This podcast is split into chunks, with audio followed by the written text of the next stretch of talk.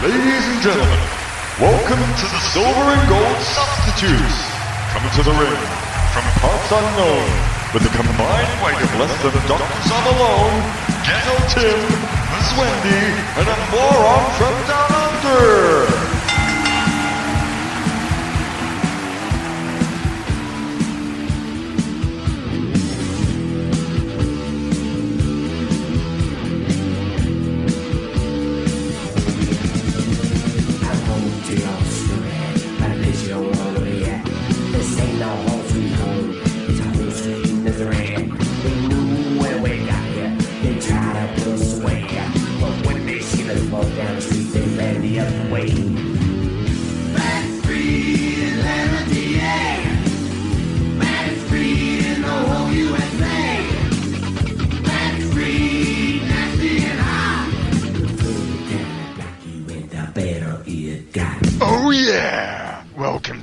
Silver and gold substitute, Daddy-o. This is not Piccolo, so I don't really know why I'm talking like this. Um, hello out there. This is uh, a silver and gold bonus ep- episode. We're doing this one in substitute of uh, Loaf and Zom. They're away because Zom is getting married to Sylvester Stallone's mother, and Loaf is the best man, so we stepped into the breach at the last minute.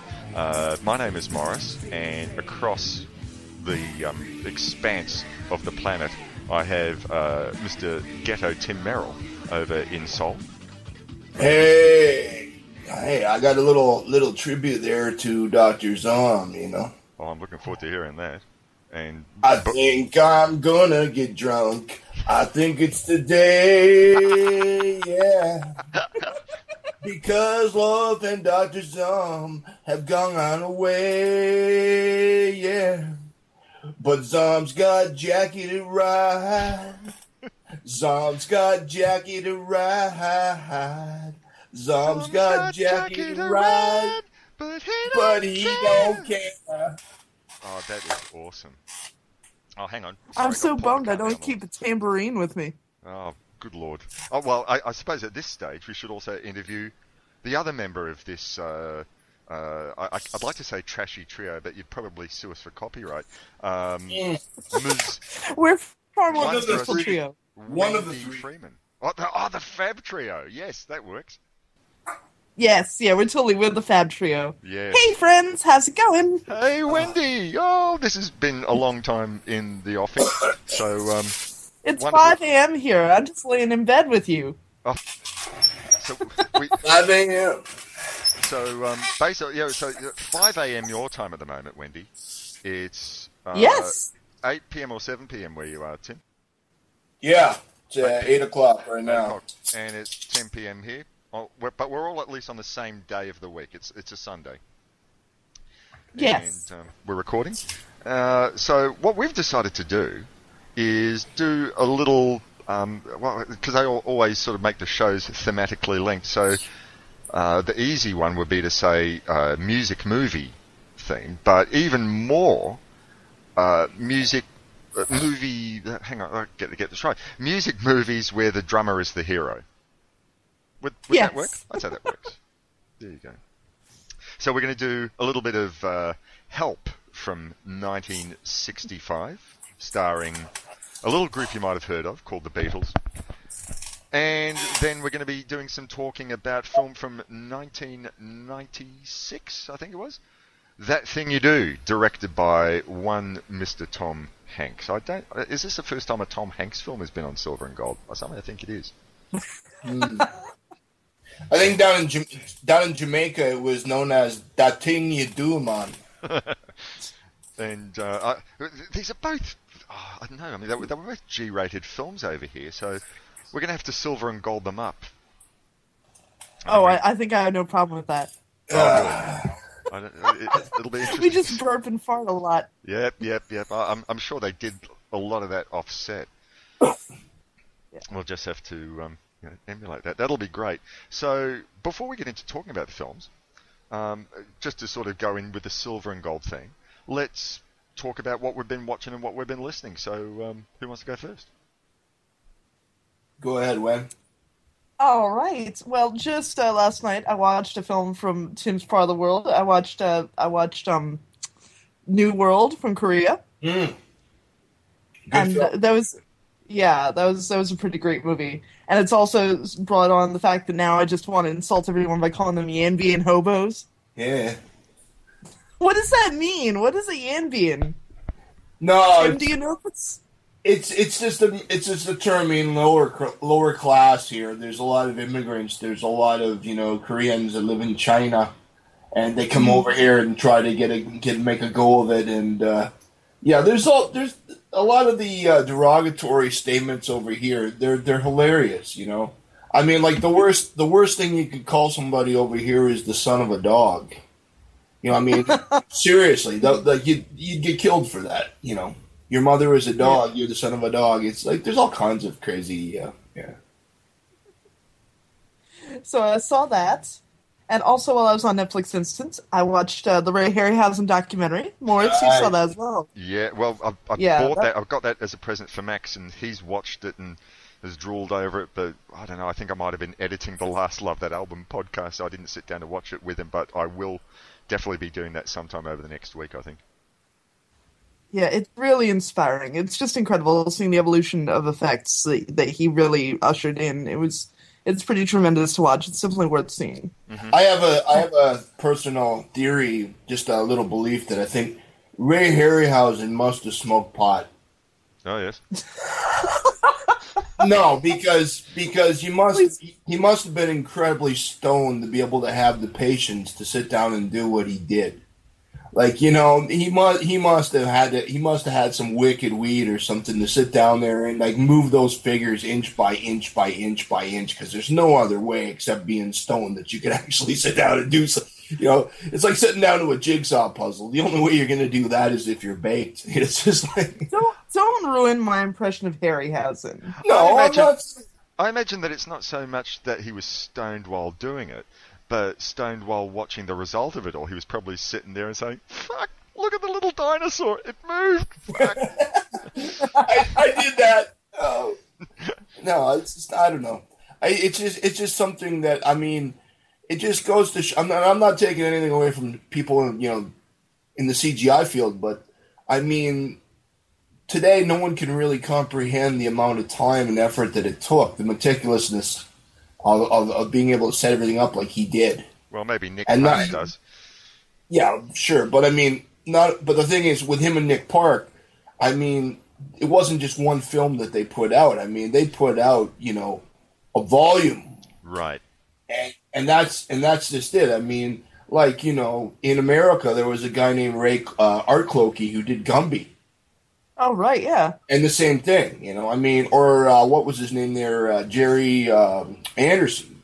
Right. Or of course, I mean, you know, the guys that did um uh, Rankin Bass. Right, and absolutely. And I think they all had to be stoned because there's no other way you can sit down, sit down and just do that. I mean, that that's just like you know, that's insane. Gerry Anderson didn't do one movie; he did an entire fucking series of shit. And I mean, like when you think you think about that, that the guy actually did that for a living. I mean, like you got to be out of your mind, you know. I prefer to believe these men just are very diligent and and perhaps OCD. I'd rather imagine that than the Yeah, I, I. I know, but I mean, it's it's like to me, that's like sitting sitting on a beach and getting paid to count grains of sand. You know what I mean? It's just like whoa. Anyway, sorry, Len. Go ahead. You just ruined my childhood. Thank you. You're welcome. Also on the doc docket, I've been reading um, the latest James Bond novel because they still come out with James Bond novels. Mm. And I watched uh, that documentary, Everything or Nothing, that's on Netflix Instant about the history of James Bond, and I liked that a lot. Right. And then uh, also to uh, so uh, as far away from help and that thing you do as you can get, I watched a couple of uh, rape revenge films. Nice. Something for the uh, something for the trashy trio, no doubt, or it, or just watching White Rose Campus got you in the mood. Well, nothing like a rape fuss that gets me in the mood to watch these things. Sounds like you've heard potentials, trashy trio potentials. So I watched one called The Taking of Christina. That was uh, really awful. Absolutely Really? horrendous. It was just It was sounds just so straight high up like hard- You mean, you mean we're not going to see a Criterion come out? it was just straight up like like hardcore sex, and then somebody gets shot at the end. Like that was it. so I hate to spoil for you the ending of Taking Christina, but it was it was pretty bad. And then I watched uh, another one. I think it was called Night Train Murders. Yeah, Night Train Murders is pretty uh, Yeah. well known. Yeah, All right, okay, that's one of the, the girls on the on the train on the way to the Right. ski trip, right. and then they get raped and killed there. yeah, yeah. It's, and it's funny because like it's also under like the subtitle of uh, you know I spit on your grave too Right, and stuff right. like that, and it makes me wonder like was I spit on your grave such a hugely popular film that it spawned all of these all Sure. these like knockoffs? sure, sure. In, in in Europe, they did. Yeah, Huh. yeah. That just I, I'm just I would like to read some sort of like history of of why all these rape revenge films came out at that time. Like what was the zeitgeist? Right. You know, I was gonna say like if there's any film I could recommend to the Trashy Trio, just off the top of my head, in that kind of uh, run, there's a film called Red to Kill that you have to see. Mm-hmm. Mm-hmm. Red to Kill. Jay will know all about Red to Kill. I'm just telling you, you guys got to cover that one. That's a good one. Awesome. So yeah, so that was my trashy viewing. Mm. And, And then trashy I and then I I do a lot of trashy everything. And then I went to the movie theaters. Mhm. I went to the theaters and uh I saw Thor 2 Mm. and it was all right. It was it was better than the first one, but it was no Captain America, so, you know, there's that. I don't partake in Marvel. I can't. No, it's just a thing with Jack Kirby, man. I love Kirby too much, and you know, until they start giving his family some shekels, I'm not gonna. I can't. I, I can't do it. I just. Nah. Yeah. I, I know it sounds kind of geeky, but that's just me. I just. I just feel like it just rubs me the wrong way, knowing that the guy created so much and he kind of got shafted, and that just kind of bugs me. Anyway, Yeah, so I saw that and uh and I saw Gravity in IMAX 3D. what'd you think of Gravity? It was stunning. I mean, Yeah. it was just yeah, like it was like one of those things. It was like um like whenever I go see uh you know like a Terrence Malick film, I just I just want to be immersed. You know, I just want to Right. like stop thinking. I just want to be immersed. And uh I at any time uh, you know in every movie Sandra Bullock is in, I'm rooting for her to die. Mm. So this is the first movie I saw in which I was not actively rooting for her demise. So Mhm. that was amazing. I think that's a good film when it can change my mind like that. Yeah, I've, it I've never funny. seen a I've never seen a film that I wanted to watch in 3D. The whole thing does nothing for me. But this is the Oh first, no, I, this is I the first film that I watched that I thought, fuck, why am I at the 2D version of this? I mean, Right, right. yeah. that was right. that was really amazing. I'm not a generally uh, claustrophobic or have any type of phobia like that, but man, when she's hyperventilating out there and she's floating in the middle of nowhere and it's just like, gee, it just, I don't know, it just kind of got me. The way the visuals Yeah. were and everything, it just really kind of left you kind of like choking or whatever, I don't know. But I just wanted to say one thing that I always thought was kind of funny. When she was floating there in that little space station, no spoiler or anything, her hair was perfect there, there was nothing like you didn't see her hair floating up in zero G's. You know, like you know she would like you, you would see her hair just like stringy, like floating everywhere, and it, it was just perfect. It just didn't make you know. Isn't there But like a like- long list of scientific uh, fluff ups with that film? And that's probably I think Yeah. that's one of them. It could be, but there was a bunch, or or else you know when George Clooney opens the door. Yeah, yeah, why she doesn't go. But hey, that's explained by you know. There's a spoiler that explains Yeah. why that Yeah, might. yeah, yeah, happen, sure. so. I, I was I was Sure. watching that thinking, oh, you got to be joking, and then five minutes later, oh, all right, okay, fine, I can Right, live right. with that. So, Yeah, I just prefer to you know just roll with the storytelling of it. I'll forget you know the same way in every movie, in every sci-fi movie, in every you know you've got to let go of your attachment to science at a Right. certain Sure. point. right. sure. So yeah, so that was what I saw this week. Mm. Tim? Oh, okay. Well, I guess I started off with uh, a western that I haven't seen in ages, and I went back to, and I just got the Blu-ray. Uh, Mill Creek actually put out the Blu-ray. It's uh, Keoma. It's Oh, uh, nice. old Franco Nero western, but I love this film, but the soundtrack drives me up the fucking wall.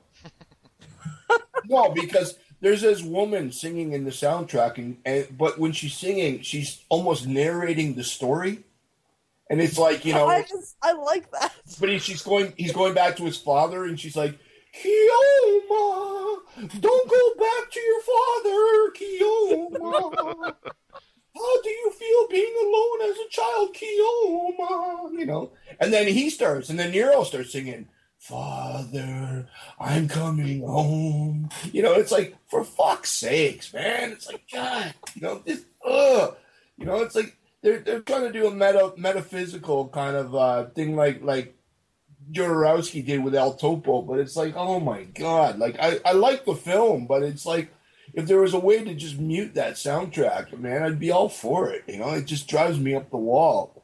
It's almost like Yoko Ono singing background on a western. You know, it's just like, "Don't cry, little Kyoto! Exterminate! Exterminate! Exterminate!" You know, it's like God. Anyway, um, then I watched Deranged. It's uh, this is a little loosely based tale about uh, Mr. Eddie Gein, Roberts Blossom from 1974. This is probably the clo- the closest you're going to get to the Ed Gein tale that really nails it. Yeah. And it was actually shot up in Ontario, my neck of the woods, with Stompin' Tom Connors on the soundtrack. Actually, it's pretty amazing. The effects on it are pretty gnarly. Tom Savini, one of the first films he did. Uh, then I watched old classic. You know, those those films you put on whenever you're doing the dishes or you're cleaning the house or just you know when you're in a bad mood. It's that kind of the bomb. Cheech and Chong's Up in Smoke. Ah, very good. Yeah. Now here's the funny thing is like I got a friend of mine. He's younger, but I put this on. We were watching it, and he says to me, he goes, "Man, this isn't funny. I don't get it."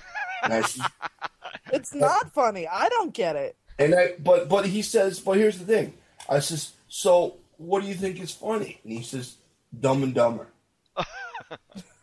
and I said, dude, I said, if it wasn't for Cheech and Chong, there wouldn't have been no fucking Dumb and Dumber. Like, I mean, this is Dumb and Dumber in the seventies. You know, like, you know, like this is it. You know, and you know, but but no, I mean, Cheech and Chong. Like, I mean, they as much as a lot of people just want to dismiss it as stoner humor, it really it was almost like an extension of Abbott and Costello and Lewis and Martin and all that stuff. I mean, only it was for the stoner set, sure, but it was that duo comedy, you know, the straight guy and then the goofy guy, man. And you know, Tommy Chong was always the straight guy and Cheech was always the goofy guy, you know. And but I mean, I love Cheech and Chong, man. It's just hilarious, you know. I've, I've And a as guy, there's a guy who I work with whose name is David, and I just take great joy whenever someone comes around asking where he is, and I get to say, Dave's not here. Right. Yeah, yeah, yeah. It was great. Uh, then I watched the uh, the Evil Dead remake. Which uh, did you see that, Wendy? You know, I liked the setup for that. I'm not gonna lie. I think that like that was a good idea for for an update. I mean, I think a lot of it was like too much gore for shock's sake or whatever. But I liked the fact that it was about a brother sister dynamic. uh huh. I like that a lot, and I like the fact that like they're trying to hold it there for an intervention. You know, I I, I felt it was a good premise, But you know, but I'm not gonna. You know, the rest of it. mo- most people I've talked to, I've said, "So what do you think about it?" And they say, "Oh well, the last twenty minutes, man, was really fucking wicked." I'm like, "Yeah, but it doesn't make a movie."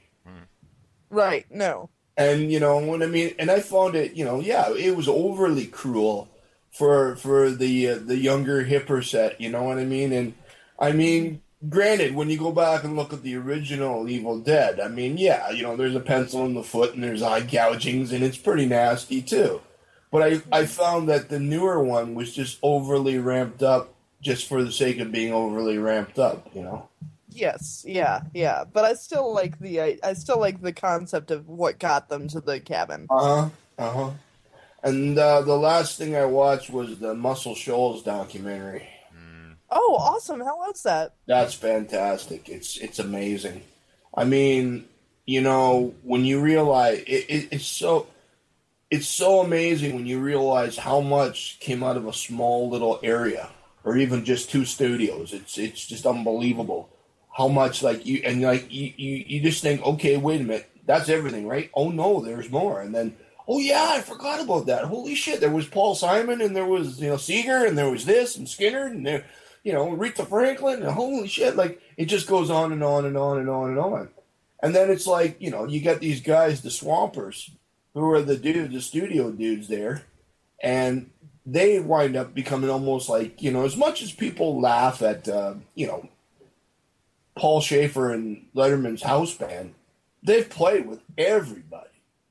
Mm-hmm, mm-hmm. And, and, you know, and, and it's just like you know, and they're so modest about it too. These guys in the documentary were like, "Yeah, man, yeah, we we played with you know Wilson Pickett, yeah, we we played with Otis, you know, we played with these guys, yeah, yeah, yeah, sure, sure, you know." To them, it wasn't anything special. It was just them jamming with people they like to jam with, you know.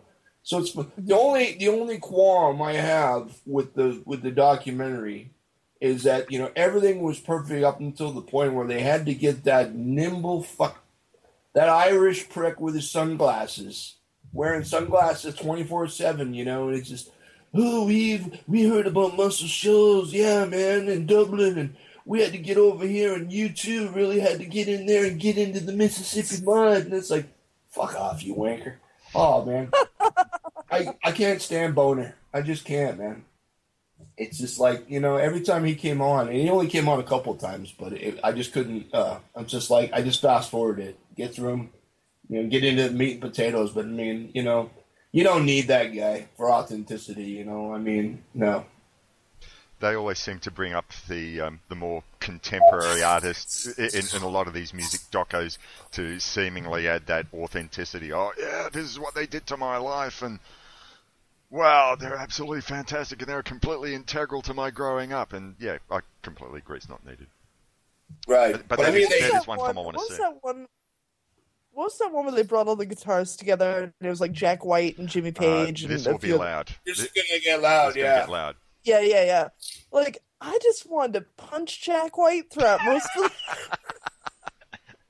and I realized he was just gonna be like the young hip guy or whatever, but he just got on my nerves like so yeah, that's like boner. That's like boner, man. I can't stand that guy. It's yeah. just uh you and me both. Uh, no, that's that's one I definitely want to see. I, as I think I, I, said to you a few weeks ago, Tim, that was showing um, about three four months ago at the uh, Melbourne Film Festival. Uh, yeah.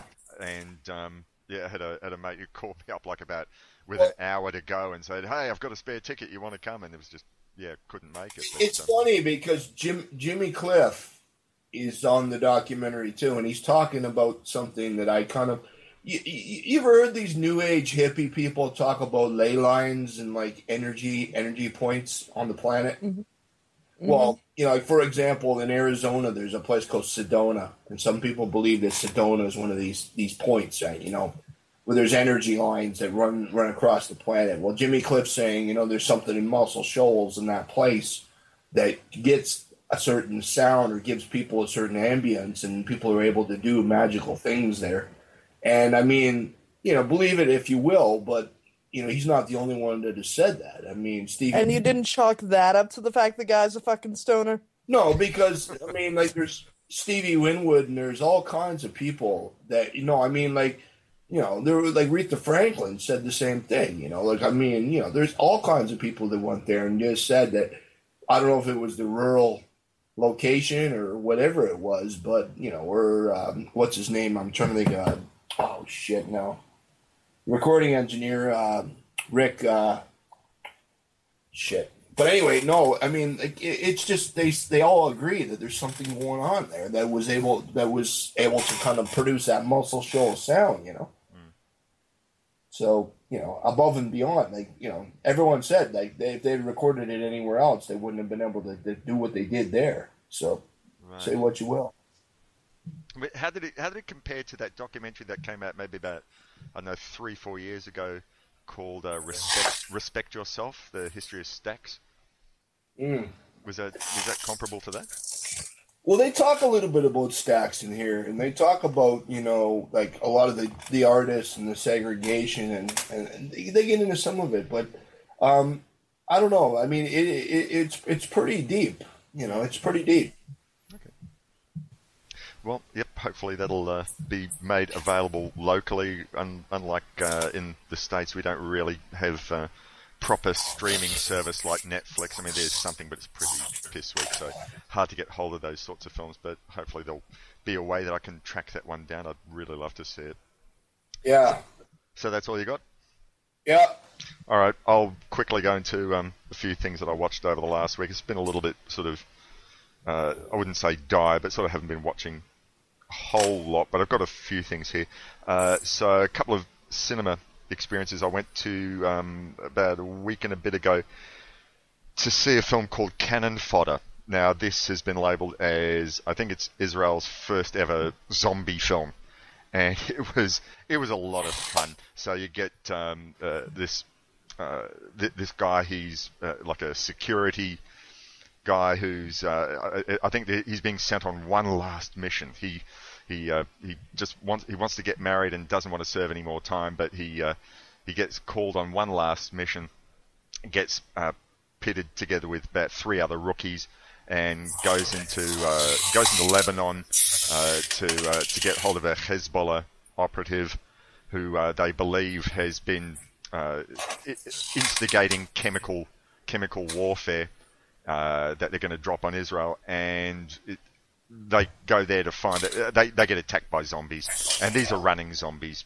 So um, anyway, what what goes on? It, it's it's just a lot of fun. There, I mean, some of the CGI, nah, I'm not that crazy about, but but just overall, as a as a tale well told, um, I had a lot of fun with that. And if you do get to see this, keep watching over the closing credits because that's probably the uh, the funniest moment of the film. Uh, then I went to see a film called Putzel, which the only name that I knew out of this was. Um, uh, Susie. Oh, no, sorry, no, the name, but I forgot. Uh, uh, the, the woman who played as Susie Green in Curb Your Enthusiasm, Susie Essman. Okay. Oh. And and like normally I'm used to a in, in Curb Your Enthusiasm calling Larry a four-eyed fuck and calling Jeff a, a fat fuck. And in this film, she's just as you know really this a sweet, lovely lady who's been hard done upon by her husband. She's not the central character in the film, but it's it's a Woody Allen esque type of film, um, but you know, made for you know the 2000s, I guess. Uh, and yeah, uh, there was a lot of there was a lot of fun. Uh, Putzel, and uh, a week, well, yeah, sometime in the last week or so, I got to watch um, uh, a film which I'm not sure if this won the best uh, the Best Picture award. Was only nominated for the Best Picture award in 1949. I'd be interested to know whether Zom has watched this. I bet Terry Frost has. Uh, there's a film called All the King's Men. And I watched this, and I don't know, it just brought The Sopranos to mind. I'm, I'm sure that David Simon has seen this at some stage.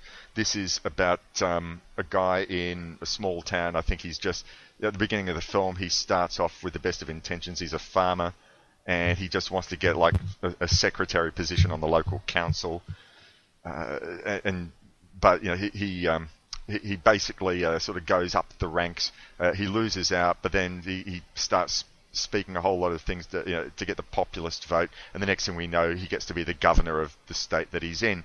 But of course, it's a story about absolute power corrupting absolutely. And I, I think for the day, for you know, for 1949, it was you know pretty full on, fairly heavy going, especially I think for a for a Hollywood film. Quite quite cynical. There was no sugarcoating anywhere in this film. It was really really intelligent. Uh, some great dialogue, and yeah, one I'd recommend highly. All the King's Men. Uh, that was who did that star? Uh, Broderick Crawford. Does the name ring a bell? Mm. There was there was yeah. no one apart from John Derek. There was no one in, in this film whose, whose name I knew, but that might be oh, and Mercedes McCambridge. Um, right. But, um, yeah, no, a, a, really great film directed by a guy called Robert Rossen. That's yeah, Broderick Crawford was in a lot of noir films too. Oh, right. No, this yeah. is yeah, no, it, it, was a, it was a great, great film. Really enjoyed that. So um, that's pretty much what I've um, watched over the last week or so. Uh, all right, so at this point, maybe we should um, take a break and then come back and talk about uh, the first of the two films that we're going to discuss. Any preferences? Okay, we'll just go in chronological nope. order then. okay, we'll, uh, we'll cover uh, Help, from 1965. We'll be back in a moment. You're listening to the Silver and Gold Substitutes with Tim, Wendy, and Morris. We'll be back very shortly. GGTMC live for you, fresh yeah. Big Willie and the Samurai are at your service, breaking films down and turning them around, giving recommendations that are always on point. Visit ggtmc.com for more information. The Gentleman's Guide to Midnight Cinema, bringing class to the trash since 1977.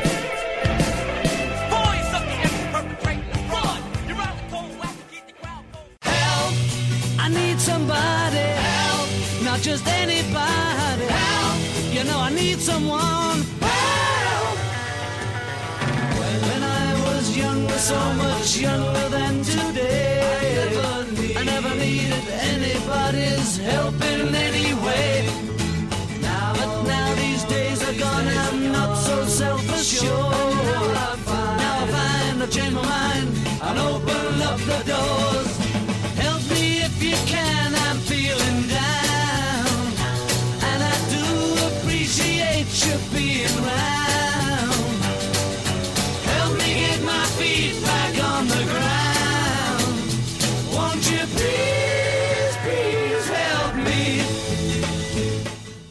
And we're back from break. You're listening to the Silver and Gold Substitutes with Wendy, Tim, and Morris.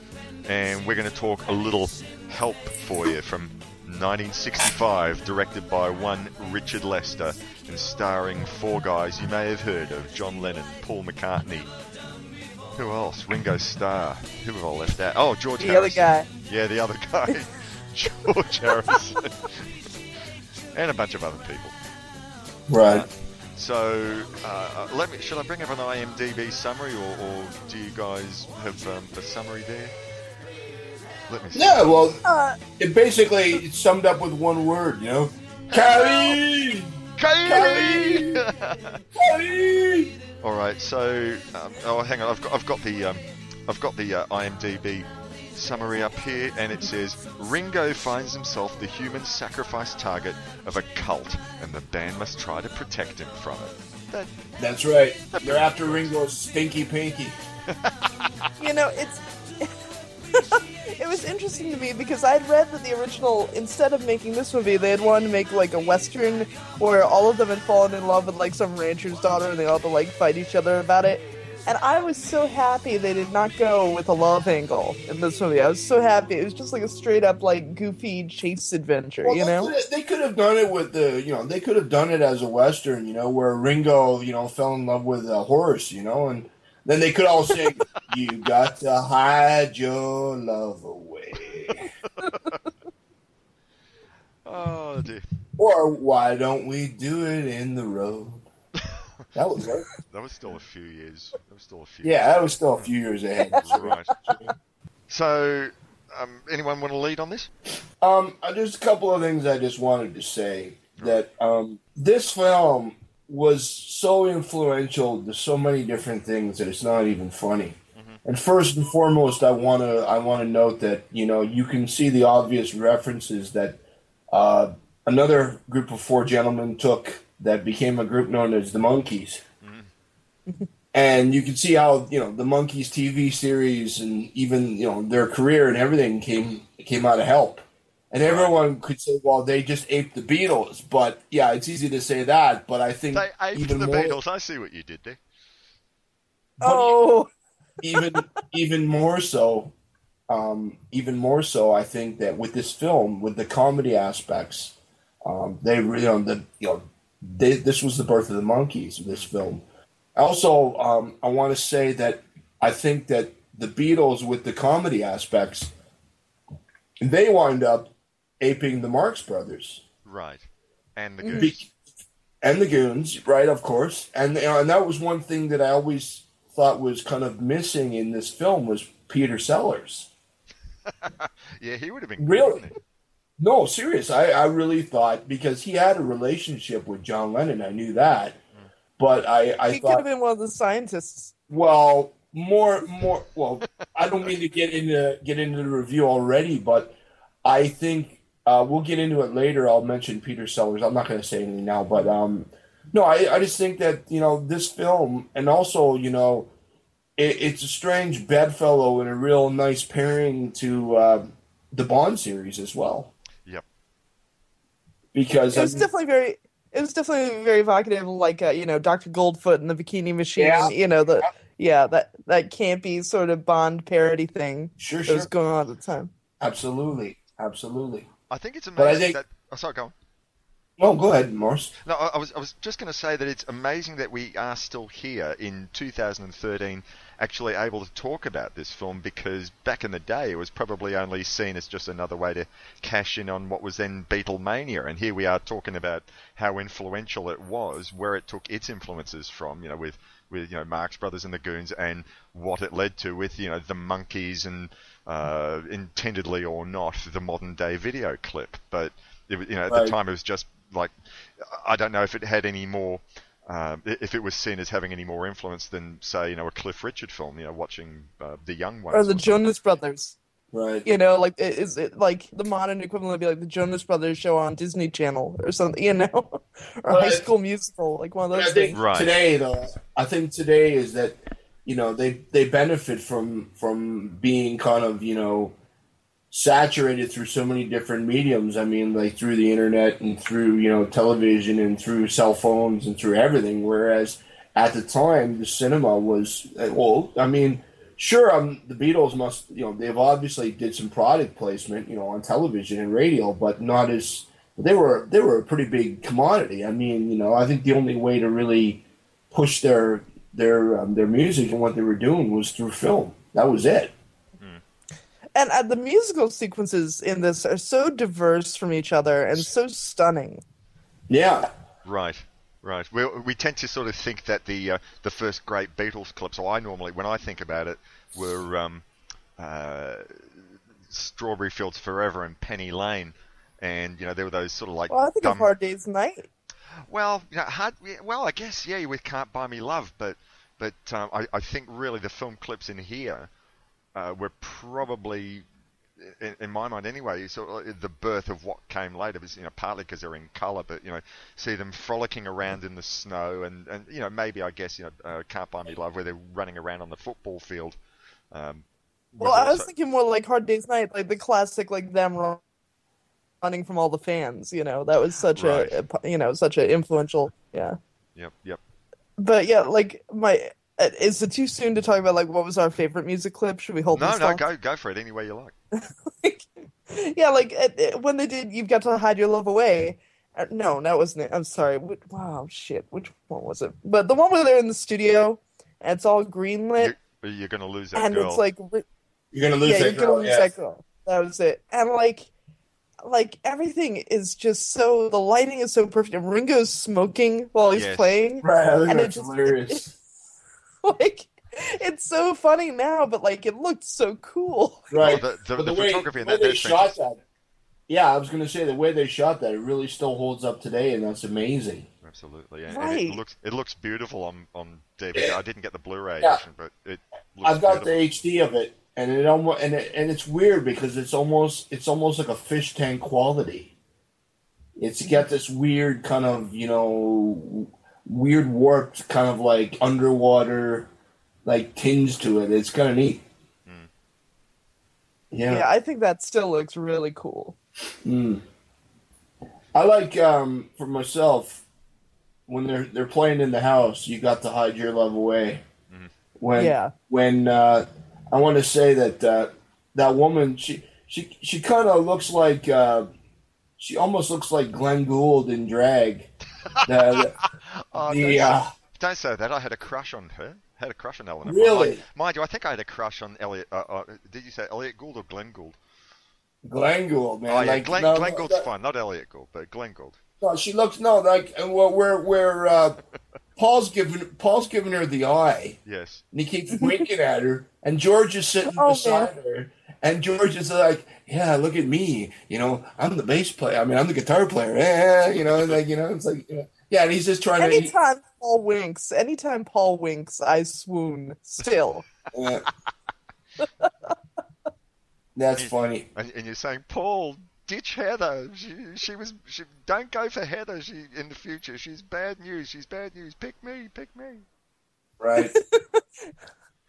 I mean- only want I only want Paul for like a select like maybe number of years. I only want like a small time capsule of Paul. I don't want I don't want to, you know. Although even though when he got a beard, he wasn't been that bad there Right. either. Right. Well, I mean, I'll you take know, after after he got through with the last one, you know, he didn't leave her with a leg to stand on, you know. But I mean, Oh, Oh, nasty, nasty. No, yeah. But it's funny. It's funny how the film opens, and it, and it's almost like, is it just me or like, did you expect to see Harrison Ford come out with a whip? Because well, once again, Kali Mai. That was Yeah, right, right. But I was expecting, you know, I was expecting him to rip the heart out of that woman, you know, laying there. And it's just like Kali Ma, you know, like it's just funny how it, it parallels, and it makes you wonder. I mean, whether Spielberg had actually, you know, said, "Hey, I, I like help." I don't know. Use that as the, you know, the, the, the beginning of a plot for the second Indiana Jones film. Like, it just, it's just weird. I mean, how that that vibe. It's just kind of funny. Yeah, But yeah. um, Well, let's talk about what were the rules of the sacrifice. Like you had to wear the ring for 24 days or for 24 24 hours. hours. Yeah, you, 24 and you had hours, and then at pa- the end you of the had to be day, they painted took. red.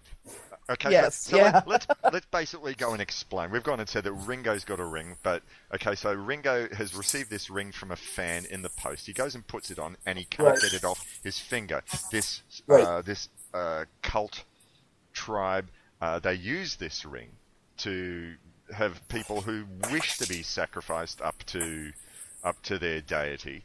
Uh, and and but they cannot be sacrificed unless they are wearing the ring. So it's obvious. It's a little bit sort of strange how at the beginning of the film where they're about to sacrifice this woman, how they don't notice before you know they actually lay her out on the slab that she's not wearing the ring until just you know the last second. They they're obviously not good at their job.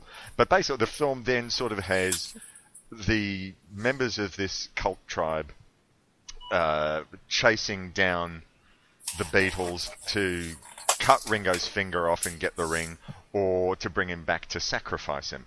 And Right. and also coupled with that, there's a pair of um, wacky British scientists who, The idiot scientists. Yeah. dare I say it, could rule the world.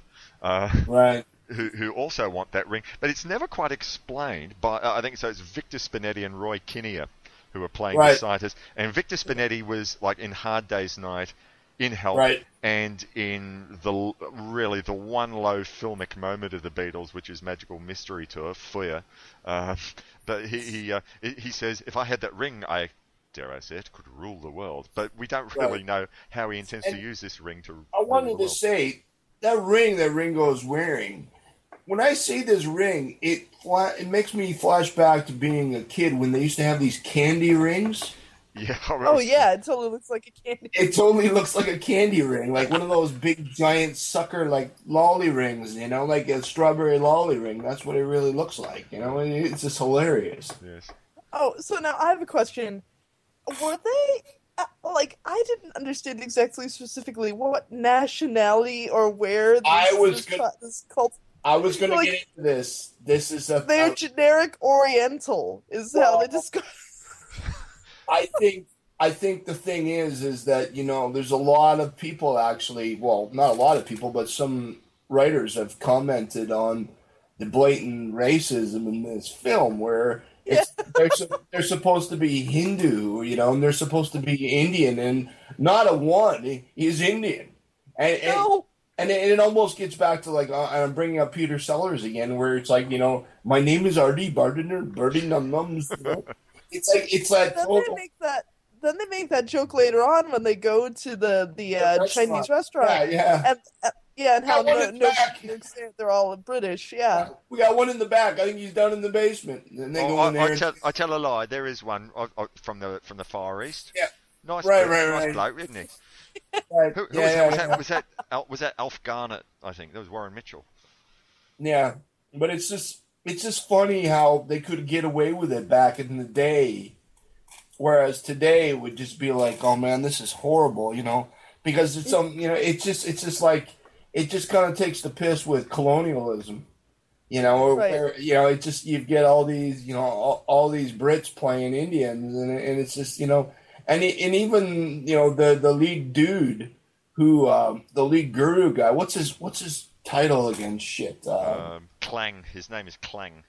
Lang, yeah. Well, what's his title? He's like he's he, they call him uh, uh, co- uh, Swami. Swami, yeah, Swami. You know, you know, and it's so fun. Now, Even his how do you feel like this reflects on their later shift to uh to you know going and visiting different gurus and and their their shift to their interest in like right, So, so do you imagine that when they this went to movie meet is up, the first when they went to meet up with the Maharishi Mahesh Yogi, he Right. said, "I So watched your probably- I watched your film Help. I found it quite amusing." right. Or he probably looks at him and he says, "You you think that's pretty fucking funny, don't you?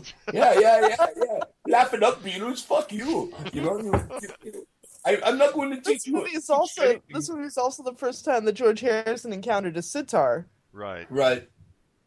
I I thought that was kind of funny where they go in the restaurant and they're playing the Middle Eastern versions of all the Beatles stuff. I thought that was Yeah. hilarious, you know. I love that. But you know, the guy the guy had such um the the Clang character had such a terrible accent. And the one time when they they go and raid the Beatles' house and there's the big fight, and then all his minions come running out, and he almost he sounded to me like Gandhi, you know, in a Thai brothel where he says, "Oh my goodness, gosh, withdraw, withdraw," you know. And he's just like, oh my god, man! Like, are you for real? Like, it, it's just so bad, you know. And the accents, like, you know, the the terrible accents in this film, they're almost as bad as the thalidomide baby. You know, I think that guy that sounds like, "Hey, my name is Sylvester Stallone." You know, it's like, Jesus, you know, like you can't get any worse than accents like that. I mean, holy shit, you know, marbles in your mouth. I mean, come on, man. What do you mean? It's not Sylvester Stallone? What are you saying? Well, I'm, I, I'm saying that this is a good film, but the only thing that makes it great is the fact that Sly Stallone isn't in it. Uh, really, uh, uh, but it is a fact that Help is the greatest action film of all time. That's right. Right. We all, yeah, They were the pre-Expendables. right. Oh, that you see, that'll get him calling Well, in with the some what? feedback. The what? The So they were like the pre-Expendables. The what?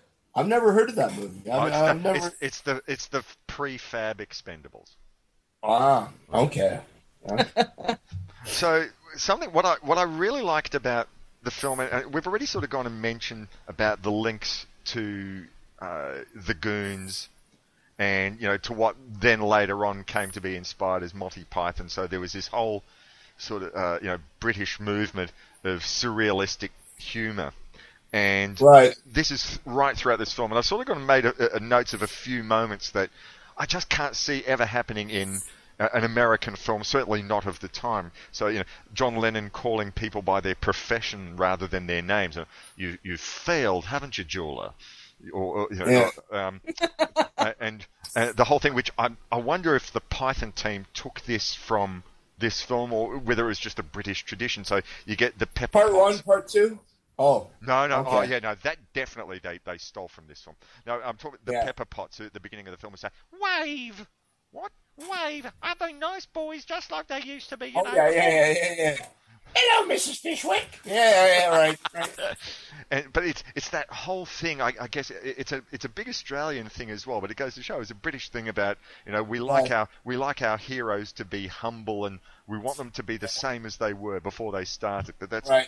And that's Very good. awesome how they walk into separate houses and it's all the same place. you know it was a, it Yeah, a that funny- was awesome. The oh, set design. I was, I was talking with I was talking with my son Max about that today, and he said they did the same thing in Yellow Submarine, and I thought, my goodness, you're right, they did too. I mean, they didn't Yes. all sort of walk into the same room, but Right. you know, but it, they all live in the same house, so that the Beatles really And did they really did live it's together. so funny. There's the bit Yeah, where it's so funny because as a young girl, like I always imagined, oh yeah, my band is gonna live together. Like I always just imagined that it was just the Right. thing that people did. And, it, and it's funny because again, like you know, like the Monkees all live together, and the Partridge Family all live together. Right. You know, and it's like you know, Scooby Doo, they all live together. Like, you know, it's like everybody that was just what you did, you know. Mm-hmm. But they you talk about the surrealism, Morris. There's the other bit too where Paul Paul winds up in the ashtray. That's right. Well, the the adventure Yes. of Paul and McCarpet. Not just the fact that he ended up shrinking, but the fact Right. that they have that thing written on the screen And- in a very and, James uh, Bond fashion. And I wanted to say the one guy that one of my favorite bits in the film that's so stupid, but I love it and I smile every time I see it is their gardener when he puts the the little the wind up teeth on the on the carpet. that. Yep. And it's And he almost like he, he, he looks at them saying, "Oh, you, you ready for me to do this? Yeah, yeah. Off you go. You know, mow the right. mow the lawn." Yeah. And what's even better about him is that he actually he actually takes part in the song where he's playing the flute during uh, "Hide Your Love Away." Right, right. Yeah, yeah, The, I love the other, that. the other very surrealistic moment, uh, this uh, I think it was like the running gag. It happened at least was it twice or even three times possibly in the film where Mal Evans, their their real life roadie, played as a swimmer who was you know making his way. Oh yeah, yeah, the yeah. channel. He comes up out of the ice.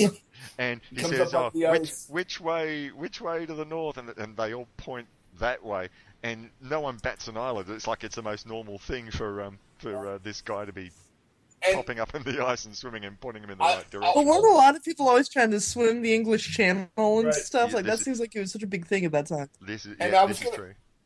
I was going to say too another surrealist moment, and and I think maybe correct me if I'm wrong or if you guys got the same vibe, but uh, with the with the big army battle on the uh, on the beach, to me to me that was a total later that would get caught by Python for the end of Holy Grail I I can see that. I hadn't thought about that, but yep, yep, I can I can. Uh, because it, it, it's kind of like where you know everybody's getting into this big battle and then these people just come in and it's like well where did you come from where did you come it's like it's like it, it totally breaks down the whole scene right you know Right, right. and it, and it just it just gets ridiculous where he comes in, uh, like that Mel Evans guy comes in out of the ocean again and he shows up on the beach and they're all going at it and it's just like and it just totally reminds me of the, the end of Holy Grail where the cops show up you know and it's just kind of Right.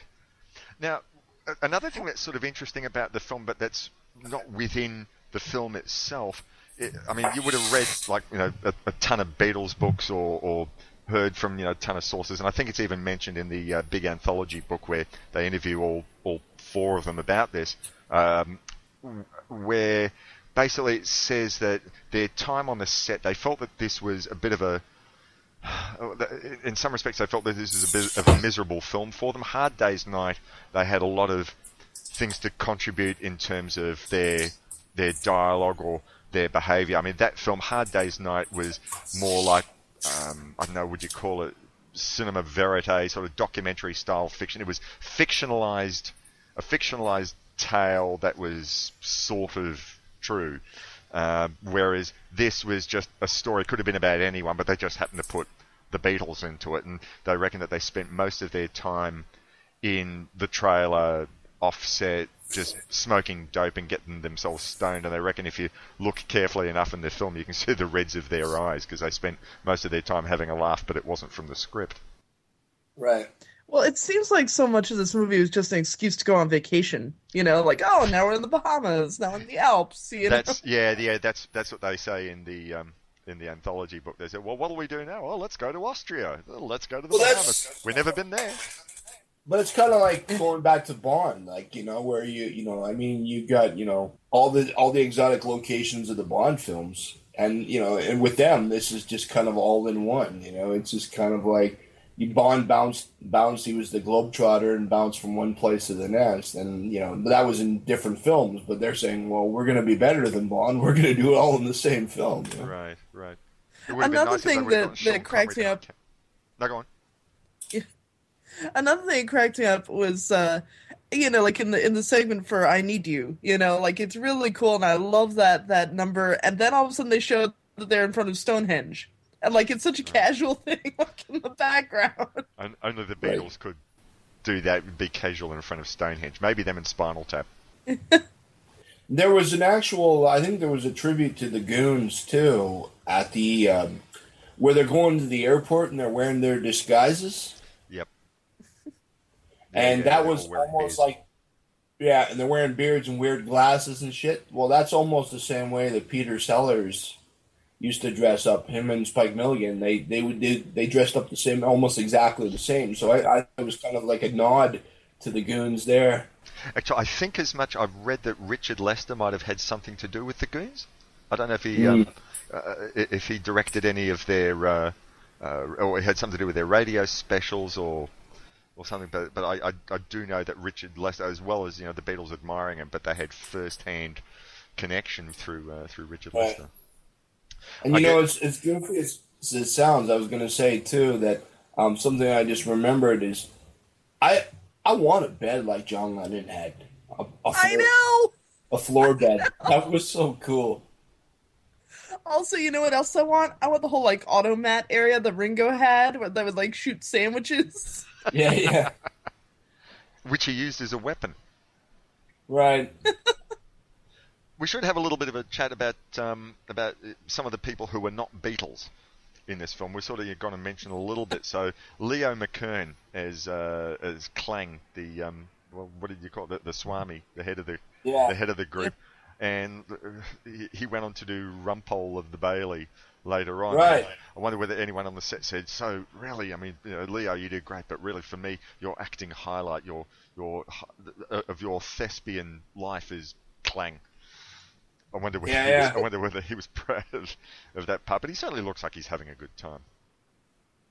He totally reminded me of kind of like a Peter Ustinov, like like, like something like that. You know, he just totally reminded me of this. Like he played it straight and so serious, but it was funny.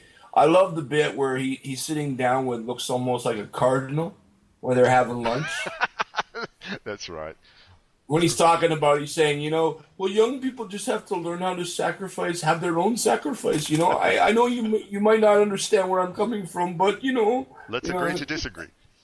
right, And that cardinal's not saying a word. right, right, right. But it's brilliant, you know. Or when he says, you, you know, if there's no ring, there's no sacrifice. If there's no sacrifice, there's no communion. If there's no communion, there's no me. You know, This is this is so. yeah, this is so oh.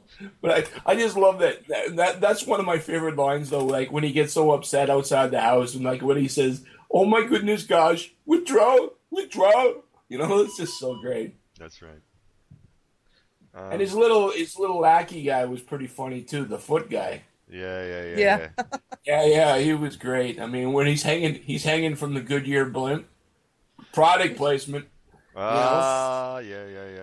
Of and, course- and he, he, he's got those feet, and he's like tapping them on the on the highway, and he's just like, "Geez, all the things I have to do for a sacrifice, shit." You know, like, And, he, he, and, and while he's um, as he jumps out of the blimp, the, that famous line, "Kaylee!" That, that's yeah, that's, yeah, yeah, right.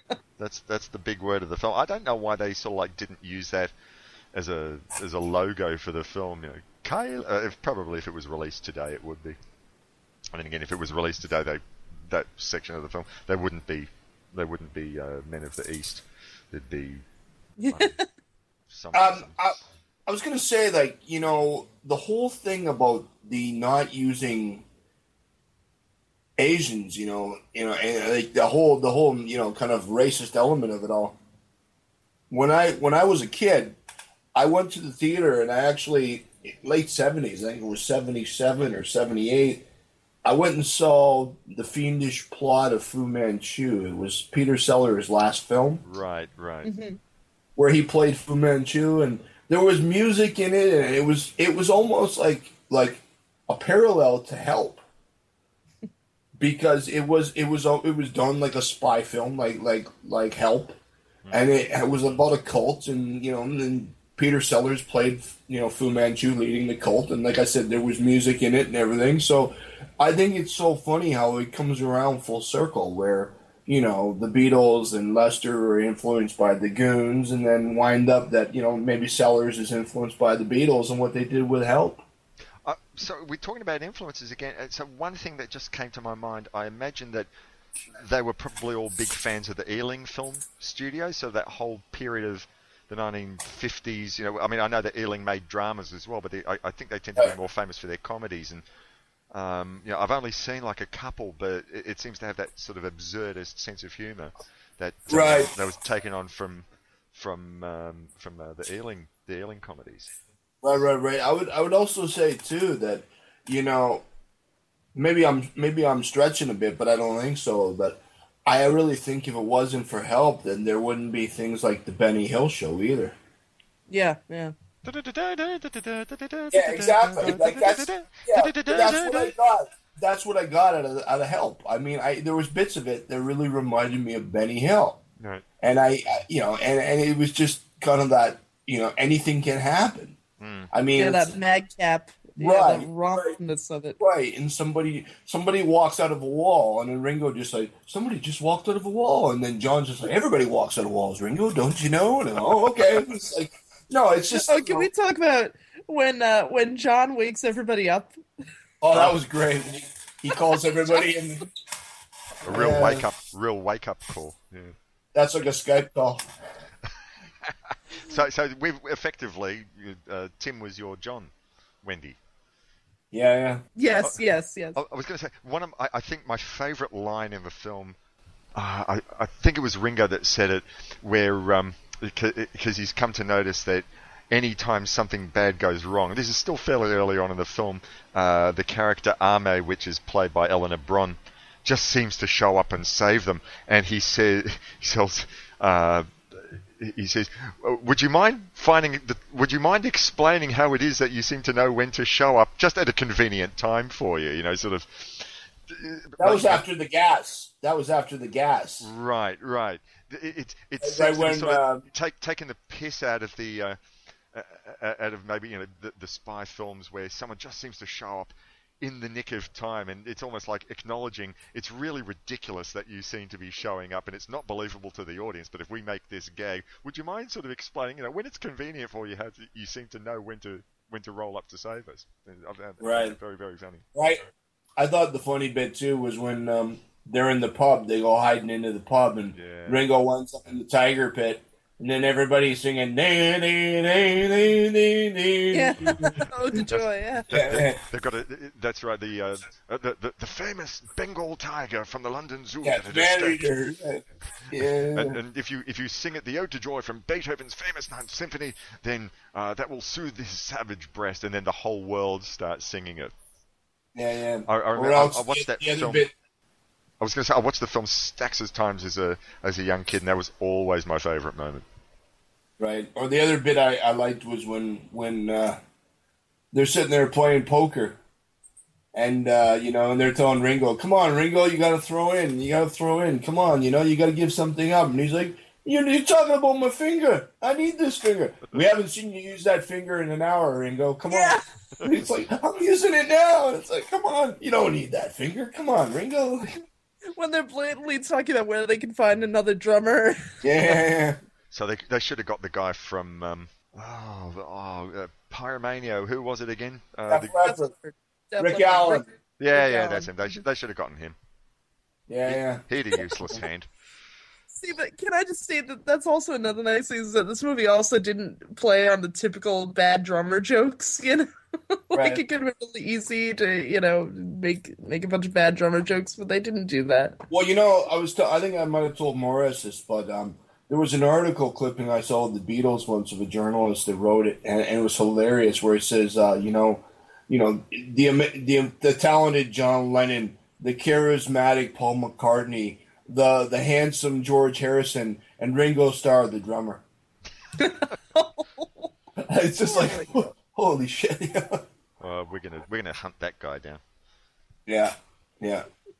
So, My other favorite part, I loved it when they're in the restaurant and Paul's dancing with the, you know, the cult woman, and like, he- and and she be trying to tell him something important, be like, "Say no more." She's like, "I can say no more." yeah, right, right, right. I, I think what what I liked about that scene in particular was how they kept on sort of going in these quick shots. That's what made it so funny. If they'd sort of like dragged it out, it wouldn't have been quite as funny. But they go from say no more, I can say no more, and then they cut to uh, Ringo and and uh, and John at the table, and John making that you know really bad joke about the se- the football season passing his soup, and he says, "Oh, I like a bit of seasoning in my soup," and then they cut back to uh, Paul dancing with with Eleanor Bron. It's just these quick cuts. I think that's it, it was Richard Lester was definitely a great pick to be working with the Beatles. You know, that, once again, that, that whole the association with the Goons, and made this film more than just something that was only supposed to last like a month in the cinema and then go on to the next thing. And that's why we're still here talking about it years later. Um, probably the last thing I want to mention, and I'd be interested in your opinion in this, Wendy, because you know you being a big uh, power pop fan as well. For me, I think that the first side of the vinyl of Help, so you know the actual songs that appear in the film, is probably in a way the the it's the beginning of power pop. I mean, they had you know four great uh, albums before that that Help. You know, it was album number five, at least in England and Australia, not in America. I know they sort of did a funny thing with how they sort of readjusted the songs and had um, uh, different album conventions. I think until Sergeant Pepper, anyway. But Help, as it was originally released, I think was probably uh, probably one of the first great power pop albums, as we like to term it nowadays, and certainly. That, Oh, that first side of Help Yeah. is probably my favourite Beatles side. I know people talk about the later albums, and I love. I still think you know Revolver All Up is probably my favourite Beatles album, but Help as a side of music for me is probably a, as fine a side of music as ever been recorded in pop music. Absolutely. I mean, it's got those chimey, jangly Rickenbacker. You know, it's got a lot of that that stuff that we associate as being power pop now. Yeah. And um, Yeah. yeah, I, I know that it, probably the only people because you know you mentioned before Tim about you know uh, and Ringo the drummer, and there's been a lot of horrible accusations about oh yeah Ringo was lucky to end up with the rest of them. But I'll, for mine, I think that the people who appreciate Ringo the most are other drummers. No drummer makes fun of Ringo Yes. Starr. Well, you know, No. you know what I think. What I think is really interesting too is how you know as much shit Ringo got, you know, in the press and everything. He's the primary linchpin of the movie. Oh, absolutely. He, he was the mm-hmm. he was the funny one. He was the actor. He was a natural Right, right. He was a natural. with that And with you know- that deadpan style of his. Right. And you know, and then later on, the, the irony is, you know, you'd get Ringo singing, "They're gonna put me in the movies. Completely. All I gotta do is act naturally."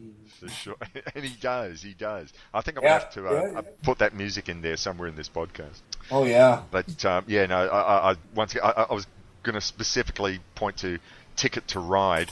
Some of the some of the work on there is just so subtle but so expert. And, Oh, yeah. Uh, a, a lesser drummer couldn't have come up with anything as nearly as good as that, and it probably it stumped a lot of you know so, so-called really great rock drummers who came out later on who said, "How the hell did he come up with that?" It's absolutely brilliant. So, um, yeah, you know, you know what's so funny is like, I mean, I've got musician friends for years and years. Like when we were kids, you younger, and we were in high school, and all they wanted to do was buy Rickies at the music store. You know, buy those Beatle, the Beatle bass, and you Oh, know, yeah, yeah, and the yeah. And the Rickies. Like, oh, you know, and just to get that sound.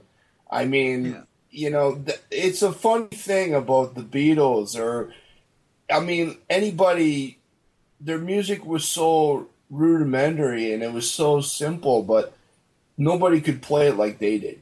You know, it's kind of No. like it's kind of like the Ramones and ACDC and a lot of bands. It's that yeah, you can play those songs, but you don't play it like that. You know, there's complexities in, in those songs which I don't think that uh, certainly I don't think a lot of non-musicians give them credit for. But there's there are some chord changes in there that you think, how the hell did you think of that? It's um, Right. cer- certainly But it's certainly inter- from this point on.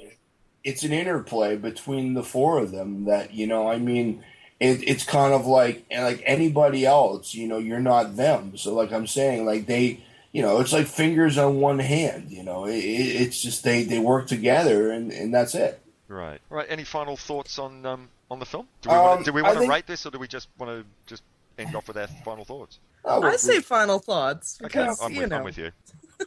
Go ahead, guys. I mean, I, I certainly, you know, I don't feel for it the way that Zom does the Beyond. I would certainly never give it a two. Oh, fuck that. No way, man. Don't even get me going on that. You know, don't even get me going. No. I, I, I, I, I, I choose to believe that Zom was whacked out on cold medicine and he saw an entirely different movie than I have. Yeah, I love this movie. I still feel it's it's earnest. It has heart. It's still funny. Yes, Right. uh, I've, seen, And I've I- seen this a stack of times, so um, I- I'm Right. still laughing. And then I can still I, I show it to my kids, and they don't say. I don't get this. What's funny about this? They both absolutely piss themselves. Well, I've got to say, like years ago at at uh, our rep cinema here in Melbourne, the Astor, they had a double feature of Hard Day's Night and Help, and I dragged about ten people to come along, and I got you know basically the whole comment was you know you're letting your love for the Beatles music uh, you know, push you to thinking that these films are actually good. And I thought, No! why is it that you why is it that you guys don't see it? Right. but you know they probably went on to see Dumb and Dumber or something like that. I don't know. Right. Well, the thing is, is like you know, there's nothing wrong with lowbrow cinema too, and I mean, I don't want to necessarily say this is lowbrow, but it's not Seven Samurai, you know. No, but I mean, but this is this is something you know you can sit down with some friends too with a big bowl of popcorn and a box of beer and just have have fun. You know, I mean, like you don't have to. It's like if you get up and go to the bathroom, you're not missing anything, and then you can just jump right back into it. It's like, are they still chasing them? Yeah, they're still chasing them. You know, like you know, and that's that's the gist of it. You know, but but I think again, like I was mentioning earlier, I think a lot of not a lot of people, but some people might get put off on you know younger people might not quite understand, um, or they may see it as an excuse where, you know, back in the day, a lot of, you know, um, Caucasians played minorities. And they'd say, well, why did why did they have to do that? Well, they didn't have to do that. They just did it. Well, why did they just do it? Because they didn't want to hire Indians. Well, why didn't they want to hire Indians? Because that's the way they were. Like, you know, it, it's it's just a it's it's just a sign of the times, and I'm not saying it's you know I'm not defending it. I'm just saying it, it is what it is. You know, Right. Well, there you go. We've covered the racist element, so this is that's a very silver and gold attribute, isn't it? but, but you know what? I wonder though. I really wonder if if Help played anywhere in Bombay in a theater, and you know, like a bunch of people sitting in the theater going, "What what the fuck is this shit?" like, I mean, come on, man. Like, hey, you think I fucking speak like that? Like, fuck, fuck you, Beatles. You know. Or they might have talked about this. stupid. I'd love it if Caucasians in the somewhere there's like, I'd love it if somewhere there was like an Indian version of the Beatles, and they they were doing Well, their bad like well- white people impression. Well, you know, but this is the beauty about the Beatles is that you know so many cultures um, have karaoke. Not not just Korea and Japan, but so many cultures have their own their own you know type of karaoke. And the Beatles are first and foremost in every karaoke book. At every place I've ever done karaoke in you know America, Canada, Japan, Korea, they've they've got the Beatles are first and foremost there. And I mean, you know, in, as drunk as you get with anybody, any culture, you know, I mean, they'll try to sing "Ticket to Ride" and they'll try to sing "Strawberry Fields," like you know, oh yeah. Yeah. Or the best is "Obla di Obla da," you know, Yeah. yeah. yeah. Obra di Obra da, life goes on, rah rah rah rah rah, life goes oh, on. I knew you were know? going to go there. But no, it's it's fun. It's fun, and I'm not trying to make fun of anybody. I'm just saying it's like some something that's so significant or something that that strikes you so strong or so deep transcends culture. Hmm. And, and, and, and you try and, and you'll just say fuck it i'm going to do it the way I, I i know how to do it you know and you just do it you know so i mean and you're not making fun of anybody because it's just like you know you gotta you gotta ha- give them their props for going balls out and at least trying trying to do it you know Right, right. Yeah. All right. I think at this point we'll um, have another break, and then we'll come back and talk about uh, a film from 1996 called "That Thing You Do," uh, and uh, we'll be back very shortly. What can you expect from Film Rave? It's the type of film that just grabs your ball and doesn't let go, and if you don't have it will attach to your body just to grab it, hold of them, and not let go. Good, I can't even be polite about this. He's a except that plain and simple. He's a Take a strap on up the ass. I don't care. Don't sit through this movie, wasting my time with this Annette. Stupid, boring, unfunny, annoying, dull, brainless, stupid, effortless, pointless, useless movie. I hated this movie. This is an F, a complete F, but I don't even think F is good enough for this piece of This is, this is a fucking failure. Splendid! Go to filmraves.libsyn.com, freakinawesomenetwork.com, or go to iTunes and search Justin Oberholzer's Film Rave and subscribe. Cheerio!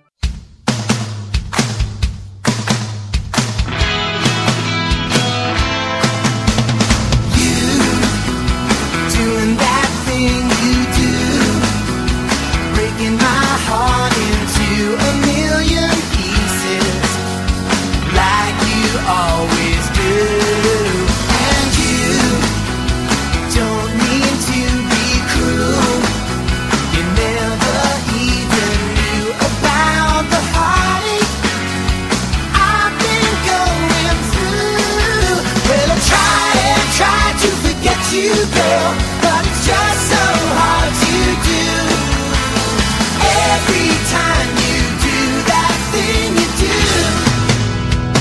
you do. And we're back from break. Tim over in Korea, Wendy over in America, Morris here in Australia. This is really what podcasting is all about, keeping it international. That's right. And we're here as the silver and gold substitutes. And we're, uh, we're talking a little music film tonight. We're talking about drummers being the hero. And speaking of drummers being the hero, we're now going to talk about 1996's film That Thing You Do, directed and written by one Tom Hanks. Now, normally I hear the name Tom Hanks, and with maybe a couple of other exceptions, I sort of run a mile. I mean, look, I love Splash. I've got to confess, I have a soft spot for Splash uh, and Big, but beyond that, but I'm a sucker for a film about a band. And when this came out, had to go see this. So um, both of you guys, well, uh, well, Randy, you suggested it, so I know that you had seen this before. Um, summarise. This is my favorite of all time. So give, Yeah, us, it's give, us the sum- basically us a just- summary. It's just it's just a story of the rise and fall of a pop band around that Beatles era, around the '60s. You know, it's just a small town, bunch of guys from from the middle of Pennsylvania. You know, just uh, just making their way the best they know how, and and how the drummer is sort of like you know the linchpin of this band, and and uh, you know how he it, it, I like so much the fact that like he wanted to be a jazz drummer, like he just wanted to do like other stuff. He ends up in this band, he sort of propels them into the stardom, and so the rise and fall of their career, and I like that. I like one thing in that um, that makes this well. I guess a film that we could compare this to in a very superficial way, because it's about a band and it came out, uh, well, maybe a little bit earlier, was uh, was the Commitments. So you know, this is about the rise and fall of a band. You know, they come from nothing, make it big, and then fall back down to earth. And the Commitments is about a band who really go nowhere. But but um, but it's it's about the um, the go nowhere and the go nowhere. But basically, they both end up at the same same spot at the end of the film. Spoiler alert! Spoiler alert! But um, anyway, so what, what's your earliest memory of seeing this, Wendy? Did you go see this at the cinema when it came out? Oh yeah, yeah. I bought the soundtrack. I loved it. Okay, so but uh, but yeah, I mean, I think like uh, like the, the the cast is so perfect.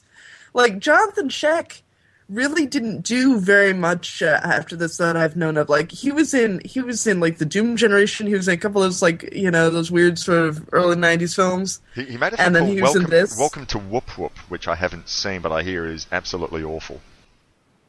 Yeah, and and uh, Steve Zahn, who I think is adorable. I love him. I wish I saw him in more. Have you watched And Treme? Ethan Embry. What? Have you watched Treme? Oh, I watched the first season and I felt so bored with it. I'm I'm I'm madly in love with that show, but I know it's not for everyone. But the thing is, you know, this good sweet image that I have of of Steve Zahn goes completely out the door uh, when watching it See, in, no. in Treme. I want my sweet Steve Zahn. I don't want anything. Uh, I saw him on the talk show once talk about how he owns one of those fainting goats, one of those little goats that like collapses when you when you get too loud around it. that is the image of Steve Zahn. I want Steve Zahn is with a fluffy little fainting goat. That's what he's perfect to me. I don't want anything else. I think I might have said this to you earlier, Wendy, but is it just is it just me or do you guys get a Crispin Glover vibe off of Steve Zahn? You do because I can see him going creepy. It's true. he just got that kind of wackiness to him that is just yeah, yeah. And I loved him so much. What was that Werner Herzog film with Christian Bale where Right, that- POWs? The escape. Uh, yeah, yeah, I know the one you're talking about. He was good in that too. I Yeah, saw. it's based on Little Dieter Wants to Fly. It was based what, on that. what was uh, what was that movie where he marries that girl, or he's gonna marry the girl that's a total bitch and he can't break up with her? Uh, oh, it was a comedy, like almost like a Farrelly Brothers comedy. And Steve Zahn was the lead in it. Oh, what was that name? Of the... I saw that one. That was that was good. See, That the only kinda other one I remember him being in, I think, was uh, was it called Happy Texas? Was that with, with um, Yes. oh, uh, uh, William H Macy?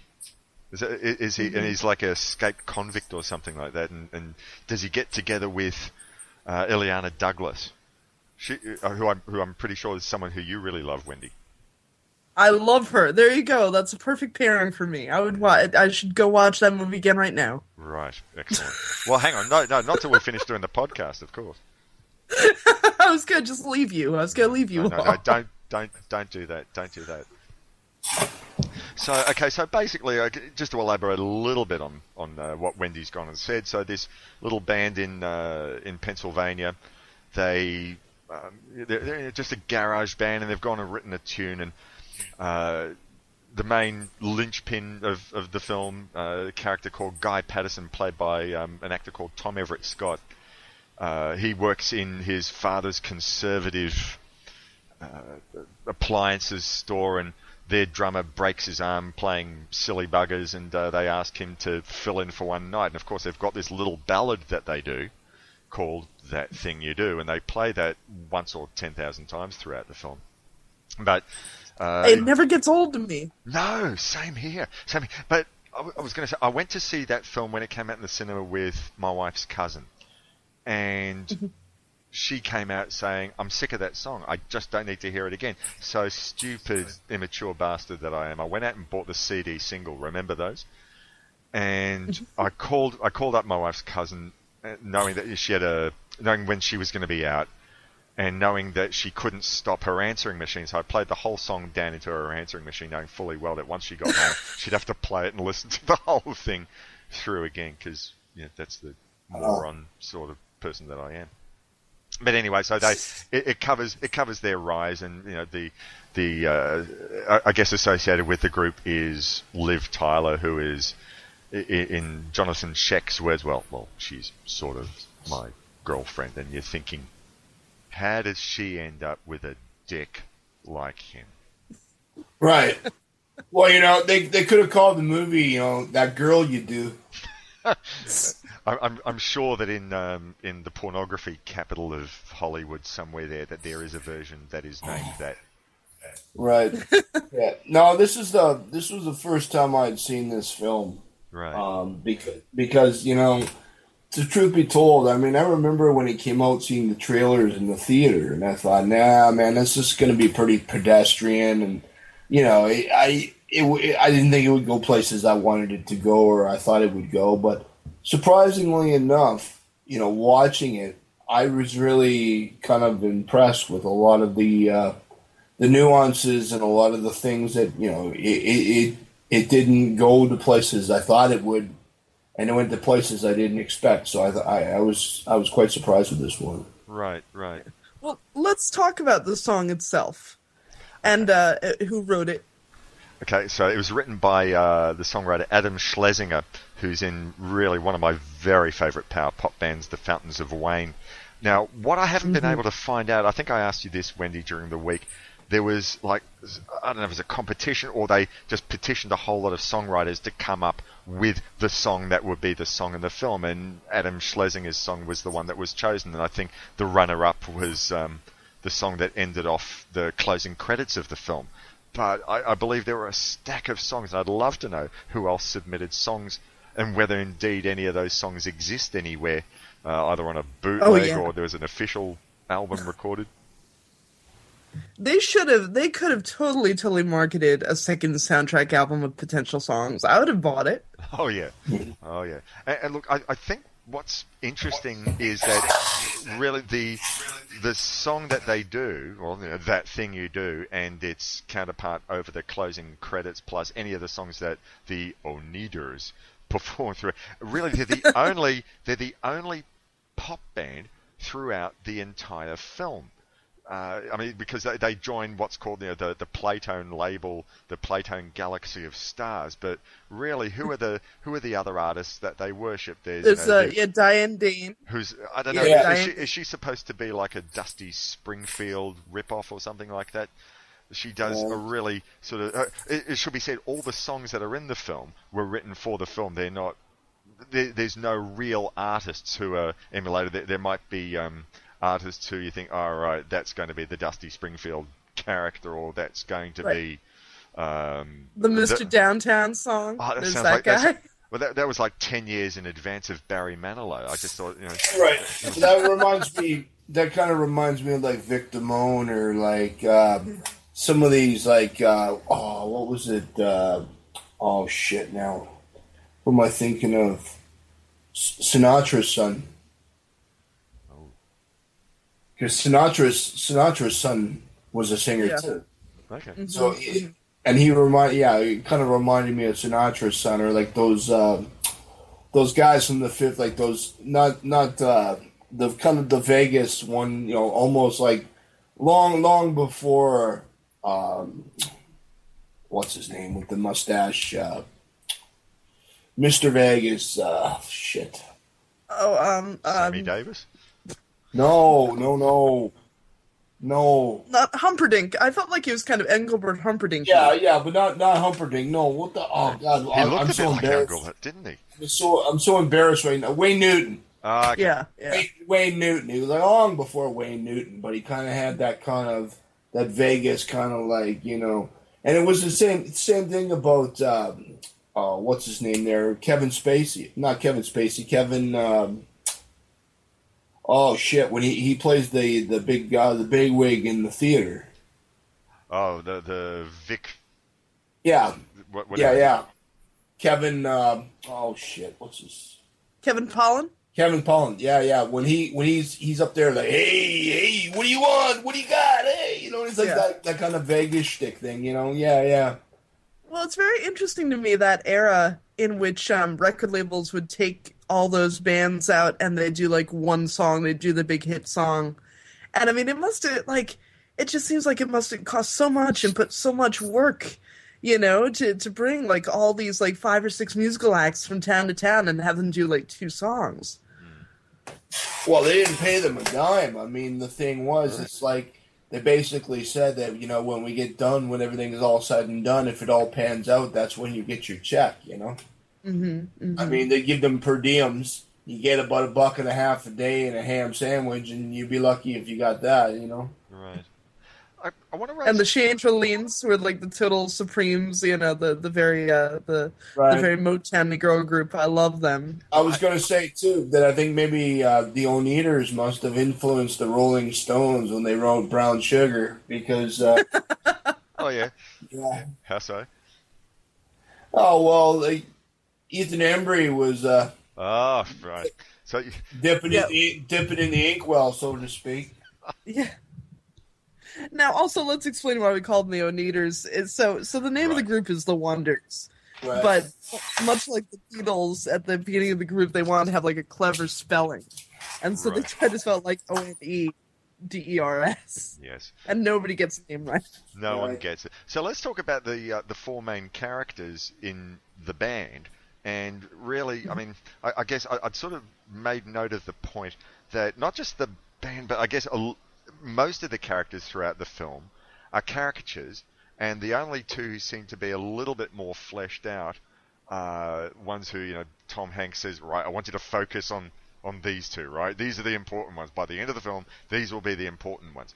But you got your you know your Steve Zahn character, Lenny, uh, who's the uh, the lead guitar player, and he's you know the the joker of the band. And I, I sort of got to thinking that uh, reminded me a line of um, that that was in Man in the Moon, the the story about Andy Kaufman, and um, uh, where, where Jim Carrey says to Courtney Love. Um, it's just it's so frustrating because no one knows who who uh, I really am, and and she says something to it. Well, you don't have a real personality or something. And she says, "Oh yeah, that's right." You know, we never get to know who he really is. And the Steve Zahn character brings me in mind of that. He's the he's the Joker, but he's not just the Joker for the camera like the Beatles were when the press conferences rolled, but he was jokey all the time when they're playing cards with those two old men uh, on um, I, I- I think Yeah. uh, on one of the, the fair sites. Um, you got your, your, the the lead singer songwriter played by um, by Johnathon Schaech, who's so damn serious, and it's always um, we need to record a record, and uh, it's about the music, and um, I'm going to be Yeah, what about my ballad? what about my ballad? And you know the bass player who's the quiet one, and you know, the really the one who's just rolling with it, having a little bit of fun, and the the one human one is Guy Patterson, the drummer.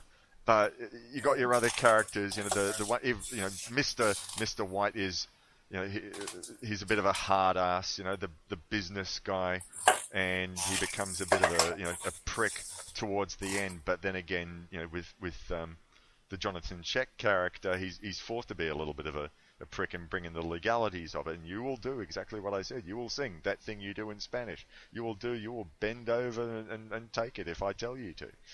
Um, You will be Captain Geech and the Shrimp Shack Shooters. Yeah, that was joke- awesome. That Annette Funicello. Um, Moon Moondog, the dummy, the dummy guy with the funny hat. He's Right. looking out at, uh, at the sea, and it's like, all right, do it shocked, do it more shocked. Yeah, yeah. That's funny. You know, I was going to say too that when you talk about the four characters and the parallel to the Beatles and everything, right. you also get a Pete Best in this too. Oh yeah, Giovanni Ribisi. He's totally the Pete Best. Yes, Yep. that's right. Yeah, but it's You know, it, it's funny. Like the, one of those pivotal scenes of the movie is when they first hear the song on the radio. You know, right. and they all go running down the street. They all hear it on their radios, or they all go running down the street and unite at the you know the uh, the appliance shop. My band never got that kind of moment. In this age of digital, like I have always heard secondhand, like, "Hey Wendy, I just heard your song on," you know, On a podcast. like I've never gotten to hear. Yeah, I've never gotten to hear my songs ever as they played, but I always hear about like after the fact, I, I have to. I have to and say. I'm always so bummed out about that.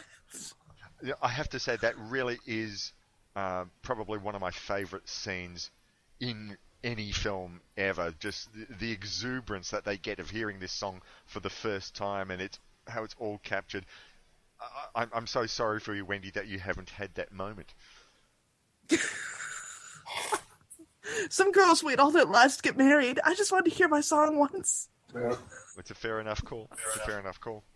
Um, so I, I guess probably I, I want to ask you, Wendy, because you've seen the so-called director's cut. Up until about a week ago, I didn't even know that there was a director's cut, but you've seen it. So the theatrical cut went for about 90 minutes. How long did this theatrical cut go for?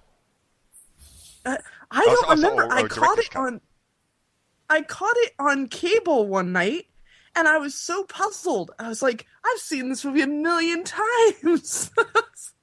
there were just like little things that I didn't remember being, you know, like they flesh out a little bit more of like uh, Ethan Embry's relationship with with the Chantrelline and and um, you know, sort of the prejudice that they face against that.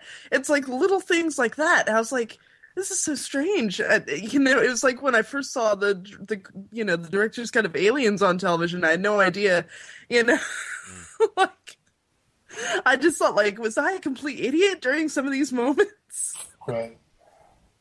So do you think that they added anything like in in hindsight? Do you think that they added any, anything of, of value to the film overall, or, or the original cut told you everything that you need. No. I think the original cut is just fine. I don't think you need like the Hollywood showcase or whatever. I think like the original cut is just fine.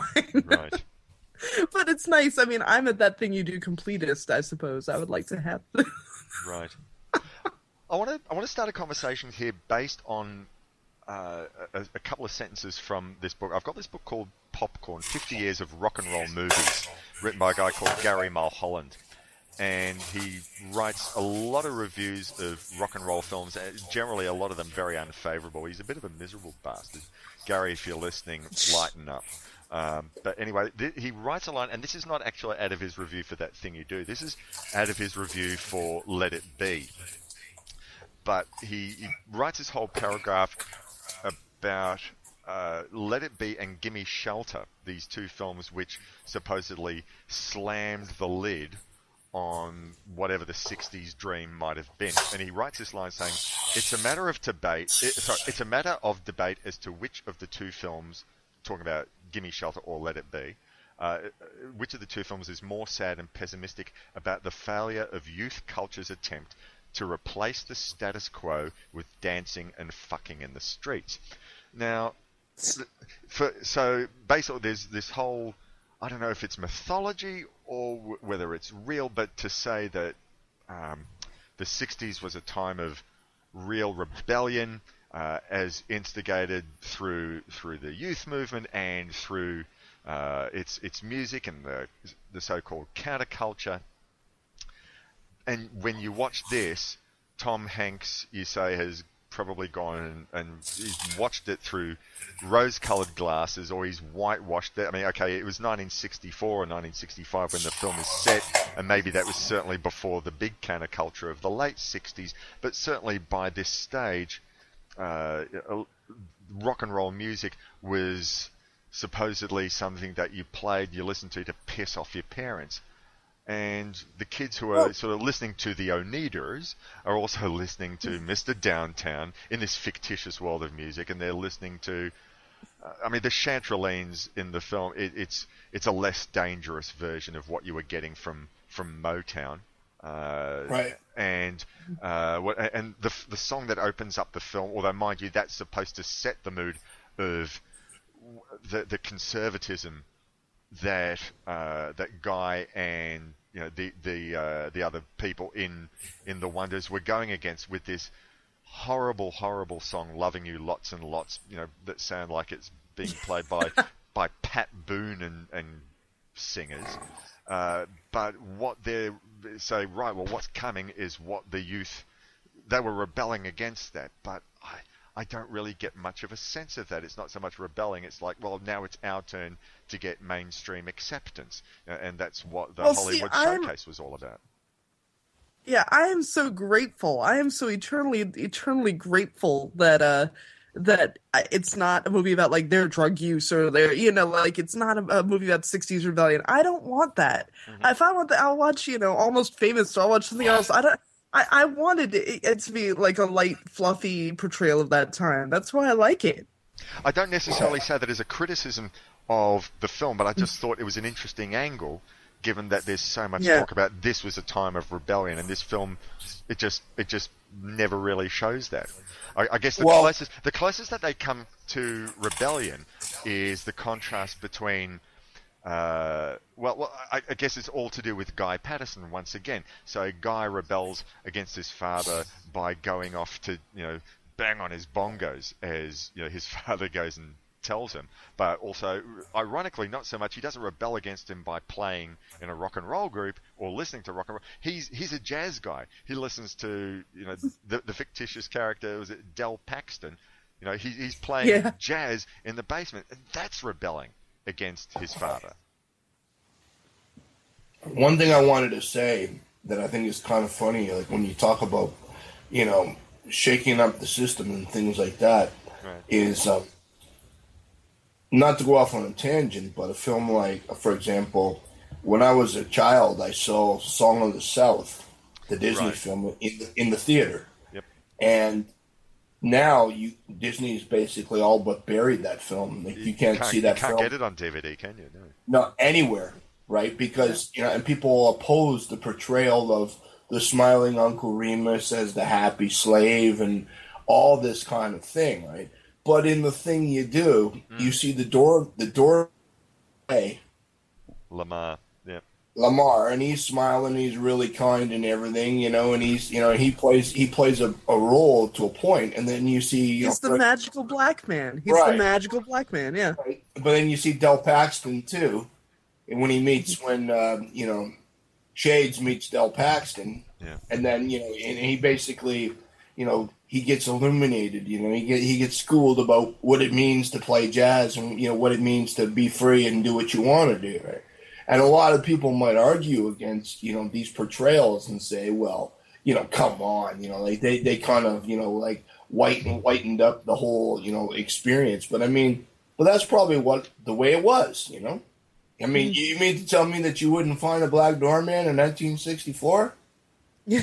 Right. You know, like come on, that's the way it was. You know, so I mean, a lot of times, you know, now we kind of, um, I guess, um, people try to, they're apologists or whatever, and people say, well, oh no, you, you can't show them too happy because they were they were really miserable, or or or, or, or but then again, you can't show them too miserable because then it would, you know, that would be too bad too. So it's like, what do you do, right?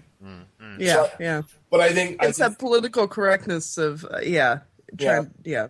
But I, I, I, I think, you know, I thought it was really brave of the film and really solid. You know, like, for example, when Shades walks in to show uh, Ethan Embry the, uh, whatchamacallit, uh, hit parader or the, the top 100. Yep. And he, look, he looks in bed and he's got a little chickie in the sack with him. And he's, and he's kind of like, you know, ooh, you getting strange. Right on. You know, like yeah, he's giving you know high fives and you know and whatever. He walks out, you know, and there's nothing sad about it. I mean, but I mean, I like I like the way the film kind of shows that you know it's a real romance and it, it's not just this you know kind of like jungle fever or whatever you want to call it. You know, I mean, it's it's really sweet and the way that they kind of and I guess apparently. So it sounds like you've seen the director's cut because it's only ever hinted at Yeah. in the original theatrical cut. Right. right, right, And once again, I guess that's part of what the director's cut tried to do that the that the original did, you know, the theatrical cut didn't do. Is it maybe it tried to have more of the the racial elements, and and they're just like, no, let's just take this out. This movie's about these boys, you know. Right, right, right. But then, but then again, you kind of it's hard to not bring it in because, um, with the jazz element at the end, Mm-hmm. where you Right. He if you start against that, then you're getting into nothing but racial politics. Right, right, right, right, right, right, right. But no, I mean, you know, I was really amazed at. Um, I, I liked the one song that I did like in the film was the instrumental that they played during the Rumble. You know, my favorite song in the film was uh, was uh, "Dance with Me Tonight," the one that Steve Zahn's character sings. Right, right, right, right, right, right. Yeah.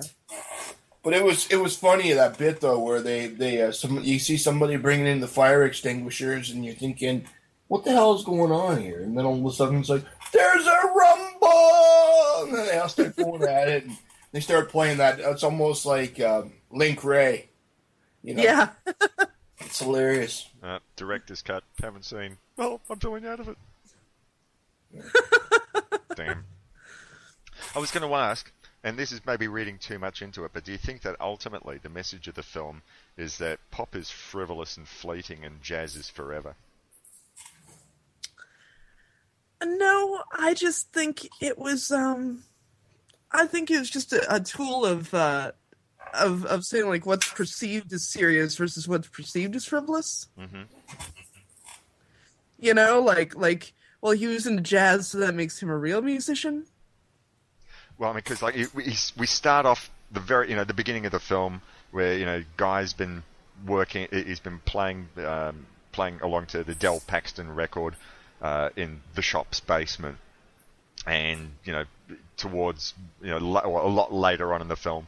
He meets up with Del Paxton. That's his real hero. You know, none of these other musicians from the uh, uh, Play-Tone galaxy of stars seems to be substantial enough. They they're not presented as being anyone of any interest, but the only musician who we get like a real sense of outside of the wonders is Del Paxton and his relationship with uh, with Guy. You know, he espouses these words of wisdom, whether you want to say they're you know Song of the South or whether you want to say, well, no, there is something substantial there. But either way, he's the only other musician who's really I- given any substance.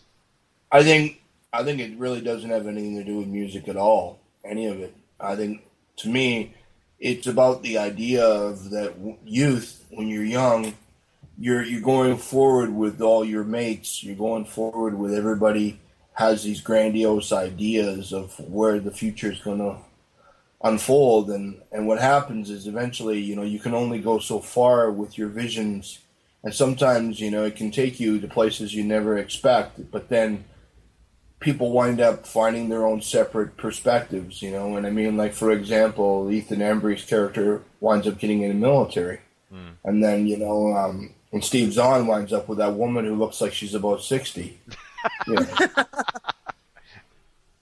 No, but I'm saying, and then in the end, you know, like when when Shades is sitting down with Del Paxton, Paxton says to me, he says, "Man, groups never last, dude. You just play who you play with, you know."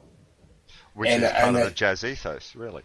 Right, but I think, but I think again, it transcends music. It's, it's about the idea of he's got to he's got to basically, you know, it's almost like falling out of space. You know, it's like you you burn up upon entry, and whatever's left is whatever's left. That's you, and all of this other stuff is just kind of you know fuselage or whatever. You know, and and and, and it all burns up. Like he, you know, he winds up being the star. He goes up into space, and then he comes back down. And when he comes back down, you see everything just slowly, or quite rapidly, burn away. You know, and then Tom Hanks looks at him and says, "Yeah, there's no surprise. I've seen this happen all the time. You know, I've seen, you know, I've seen him come. I've seen him go. Like, you know." It's like fireworks. You go up in the air, you're bright for a minute, and then and then everybody's looking at the next one. You know. Mm-hmm. But the one thing I wanted to say is I don't know if it was if it was just me, but there was a moment there I, I was kind of getting skeeved out a little bit by Tom Hanks, where um, he's he's standing at the bar or something when they're they're in L.A. and he's with uh, Liv Tyler, and he says to her, "So how long have you been with him?" And he's at he's asking her how long she's been with her boyfriend. Yep. And I'm thinking, don't go there, Hanks. What are you doing? No, I don't think he was. No, I don't think he was. I don't think he was either. But it was just kind of the way he said it. He was just kind of like, "So how long have you been with him?" And I'm like, "Don't go there, Hanks. Like, hey, come on, man, back off, dude. She's just a kid." You know, I'm like, you know, No, I, I Um, never saw it like that. I always sort of saw it as he was trying to be more paternal. Like you know, he had this Right. authoritative figure over the whole band, and I think you know, he he was basically saying no. Uh, really, that's not the guy you need to be with. The mensch Right. is is well, we know Right. who the mensch is. right. And I think he he was almost kind of like uh, he was almost kind of like the uh, the Clarence character in Wonderful Life. You know, where he was kind of like that Right. guardian angel, but at the same time, he was kind of like, well, he knew how the future was going to unfold, you know, but he, Yeah. but he really couldn't come out and just kind of say to these guys, you know what, in six months, you guys are going to be done, because he, he couldn't he couldn't bust their bubble like that, you know what I mean? Right. Right. He couldn't be like, "Hey, fellas, you should save money now." Yeah, he couldn't. Yeah. Right, right, right, right. Yeah, but um, the one thing I wanted to say too, uh, for cameos in this movie, there's a whole whack of people, but um, one name that sticks out in particular to me is the name Peter Scolari. Oh yes, bosom buddies. Right, Peter Scolari was actually Tom Hanks's uh, partner in the sitcom Bosom Buddies. And did you ever see that, Morris? No, I haven't. No. in the 70s there was when tom hanks started when he was just really young him and peter scolari they played these two guys that were living in an all women's apartment and they dressed in drag and pretended to be women just to live in this building Oh wow. and that that was the gist of the series but peter scolari's in this and uh and also the other one that really stuck out for me from the 70s cinema was alex rocco Oh yeah. when he, he plays such a scummy he plays the head of the the label Right. Okay. Yep. when uh, the young guy's trying to talk to him, their uh, guitar player, and he he's slapping mustard on a sandwich, and he's just grabbing meat and sticking it between bread and dipping it in mustard and cramming it into his face, you know. And it's just like, Jesus, man, like, yeah. But I mean, My favorite. Go. My favorite cameo was Chris Isaak. oh yeah, Yeah. Uh, I I wish I would have used him a little bit more. right. The church, uh, the church uh, recording guy, yeah, yeah, yeah. Uncle Uncle Bob. It's so funny, but because like Chris Isaak popped up in a couple of movies, and he had that show. He had that show briefly, the Chris Isaak show, Yeah. and it's like you always wanted more of him somehow. Like I always felt like he could have like been funnier or done more. Like he was so dry and deadpan, Right. and I don't know. I always wanted him to pop up in more movies. Right. But he can only ever be of that era. That was the thing. Like you'll never see Chris Isaak as a modern guy. No. He should put he should put on a pair of shades and star in the Roy Orbison story. Right.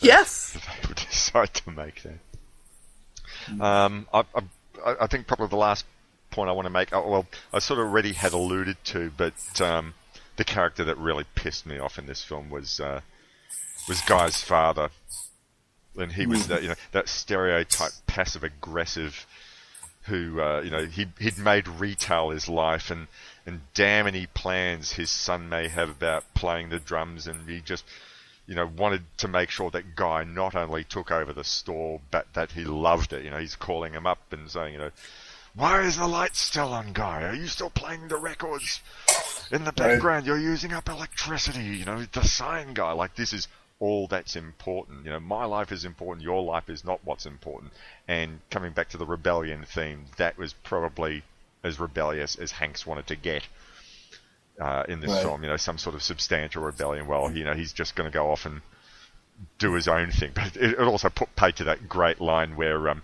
uh, Guy finally calls his dad and says, "Look, we're going off on tour." Uh, and you you hear the phone call from um, from his father's end. He says, uh, he, he says, "Well, mother, uh, our son has gone and left us in the lurch." And says to the daughter, "Well, you're being promoted. Does this mean you're going to start paying me?" I didn't say that. Yeah. the one that really pissed me off too was uh guy's girlfriend, man. She was a real Oh, tampon. horrible. I say I say Oh, tam- uh, tampon because she was a stuck up cunt. I mean, like, Now, there She you go. was You've hanging- gone and taken a hanging out at G-rated the- film and made it silver. hanging out at the dentist. She was just hanging out at the dentist office, waiting for the dentist to fill her cavity. You know, like yeah, Charlize Theron. That's yeah, was. that was her. That was her. Yes, yeah, yeah, that was yeah. Charlize Holy Theron. shit! She she had a fat face. I mean, she didn't look like Charlize Theron. Yeah. No, like she didn't. Is it just me, or did she look a little bit pudgy in that? You know, you could say that about any actress. It seems like every actress had a fuller face and looked good at some point, you know? Yeah, I mean, you see Charlize Theron now, how Mm-hmm. skinny she is. I mean, shit, you know, she looks like you know eighty pounds wet. Mm-hmm. But but back then, but no, she wasn't pudgy, but she just looked more. I don't know, like she looked full, like she, More re- well rounded. She had a full Yeah, face. It's like Cameron Diaz in The Mask, you know? Like, she's not fat by any means, but you can tell she had a normal face. she reminded me of the girl who played opposite Ricki Lake in Hairspray. Right. But anyway, yeah, but yeah, but it was so funny every time you know guys trying to call her and she's hanging out with her dentist buddy, you know, and he's he's he's teaching her all about the stroke, you know. I am Spartacus. Yeah, All right. yeah.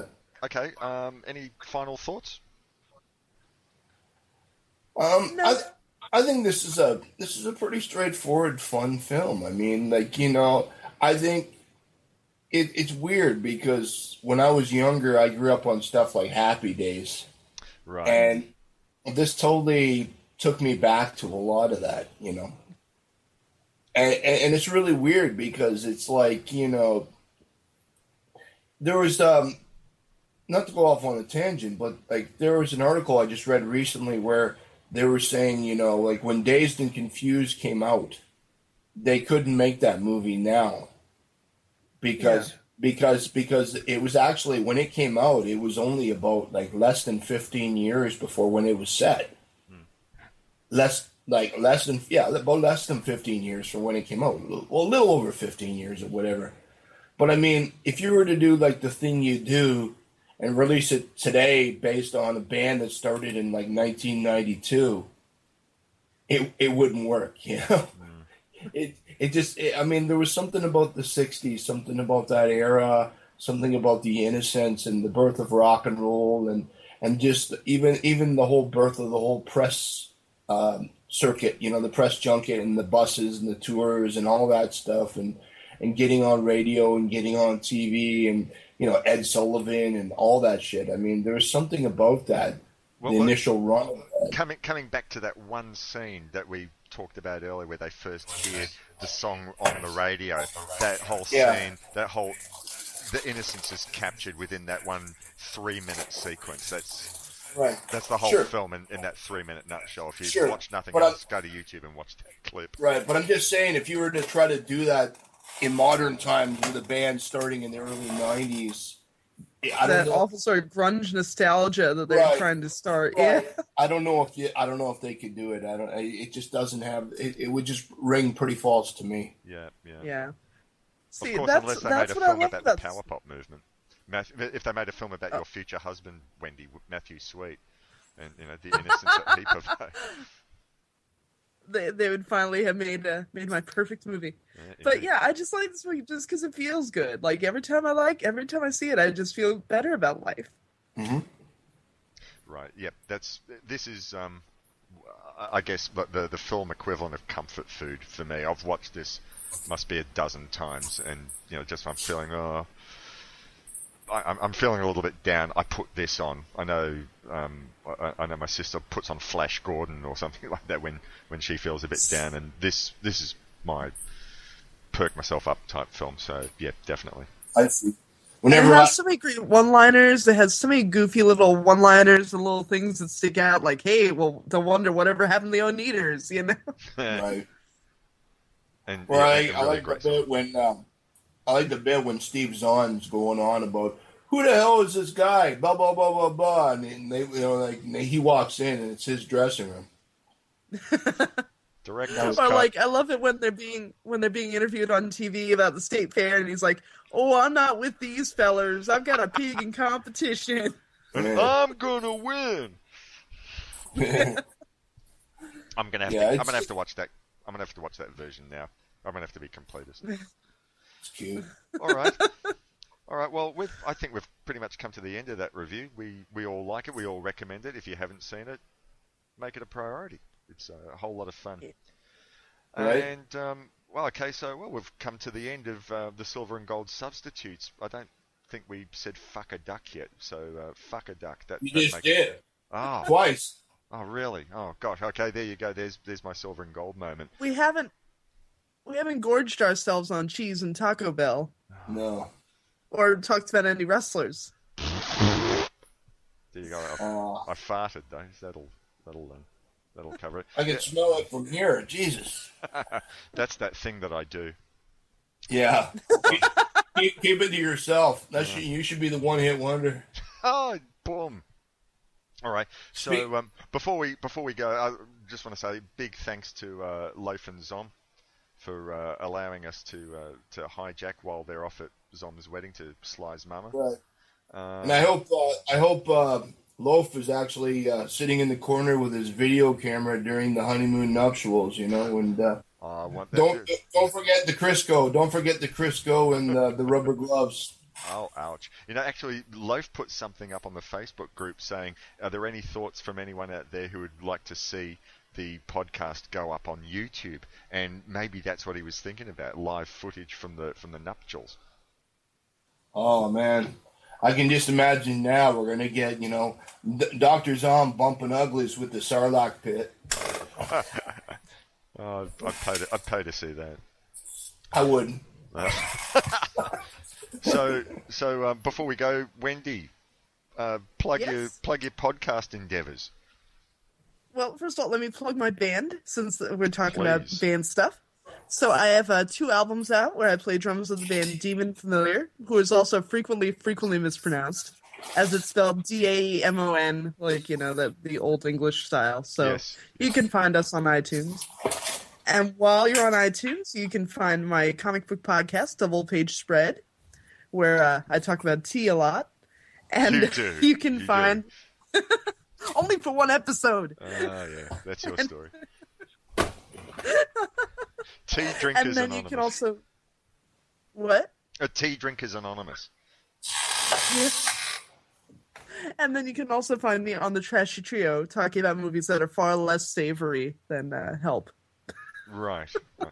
You know, I've, I've been thinking about the trashy trio and thinking, really, you make you make Silver and Gold look like a Disney podcast. Right. After listening to a couple episodes, I think you fuckers need some help. Jesus Christ. Wow. So, um, Recommended for grandmothers everywhere. so, uh, Slice Stallone's grandmother, anyway. Yeah. All right. And So where can we find you, Morris? uh, I have a podcast called Love That Album where I just basically talk about albums that I dig or that my rotating series of guest hosts will enjoy. And uh, Tim has been on a number of times, and, and Wendy, you're going to be deflowered. You're coming onto the show for the first time.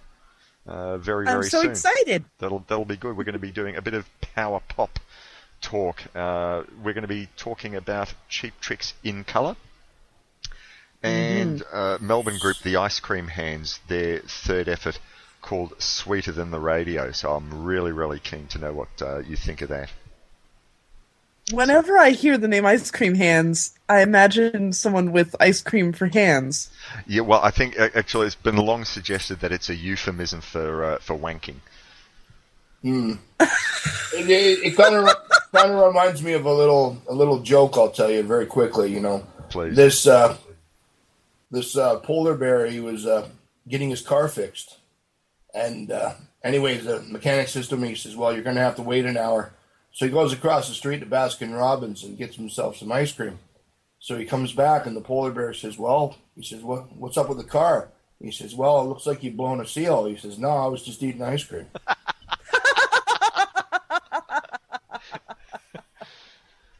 Meet the Feebles, meet the Feebles. Wasn't there wasn't there a, a, a seal blown in that? Oh yeah, I'm pretty sure. Yeah. yeah, yeah. They ought to talk about that on Silver and Gold, or you guys ought to talk about that on the Trashy Trio. One of one of you podcasts Yes, to do that. yes, that should certainly be be lined up for that. I, I, I- although I'd love to hear Zom talk about it. I would love to hear what low rating he would give that. Is it? Let me tell you, people, I give it a two. Just because he likes blown seals, I don't know. Anyway, uh, and and um, Tim, any, Yeah. any endeavours you wish to uh, to uh, mention to the uh, captive listening audience? I just want to um, give props and uh, big ups to uh, my boy Andrew Levald. He's in the Philippines right now, and his documentary on Wang Wang, the search for Wang Wang, it'll be premiered in about five days, the Manila Film Festival, and um, all the tickets, percentage of the tickets are actually going to be donated to the uh, the victims of the uh, Philippine disaster. Nice. So I actually, um, and even if you don't get into Manila, you can't make it. I highly recommend all people uh, volunteer, um, donate whatever you can to the Red Cross or any form of support that's going to help the Philippines. Nice. Is he? Um, is that? Um, is that documentary going to make it onto DVD? Or is he currently just doing the? uh, Absolutely, no, no, it's it's going to be. Uh, he's going to do a world tour with it. right. I, I, I heard him say something about going through all the film festivals. yeah, and eventually it's going to make DVD. Right. Yeah. Nice. I imagine probably he'd be. Uh, That was part of the Kickstart campaign. Is that whoever donated will actually get a copy of the film. So. nice. Nice. But I'm happy for Andy, so I just wanted to say big ups to you, boy. Yeah. You, Way to go, Stumps. it was it was a great interview that you did with him. I think it was a GGTMC bonus episode. He sounded like a sounded like a lovely fella. Yeah, he's a good guy. yeah, yeah, that made me want to see it. Yeah. All right. I think uh, with that. Oh, we don't say adios on this show. What do we do? We we um, Fuck a duck! fuck a duck. this is Morris. Eat. All right. You don't Wendy? wanna call- Wendy. You know what See you're ya. gonna? This is Tim. Bye bye. Bye. Wet one.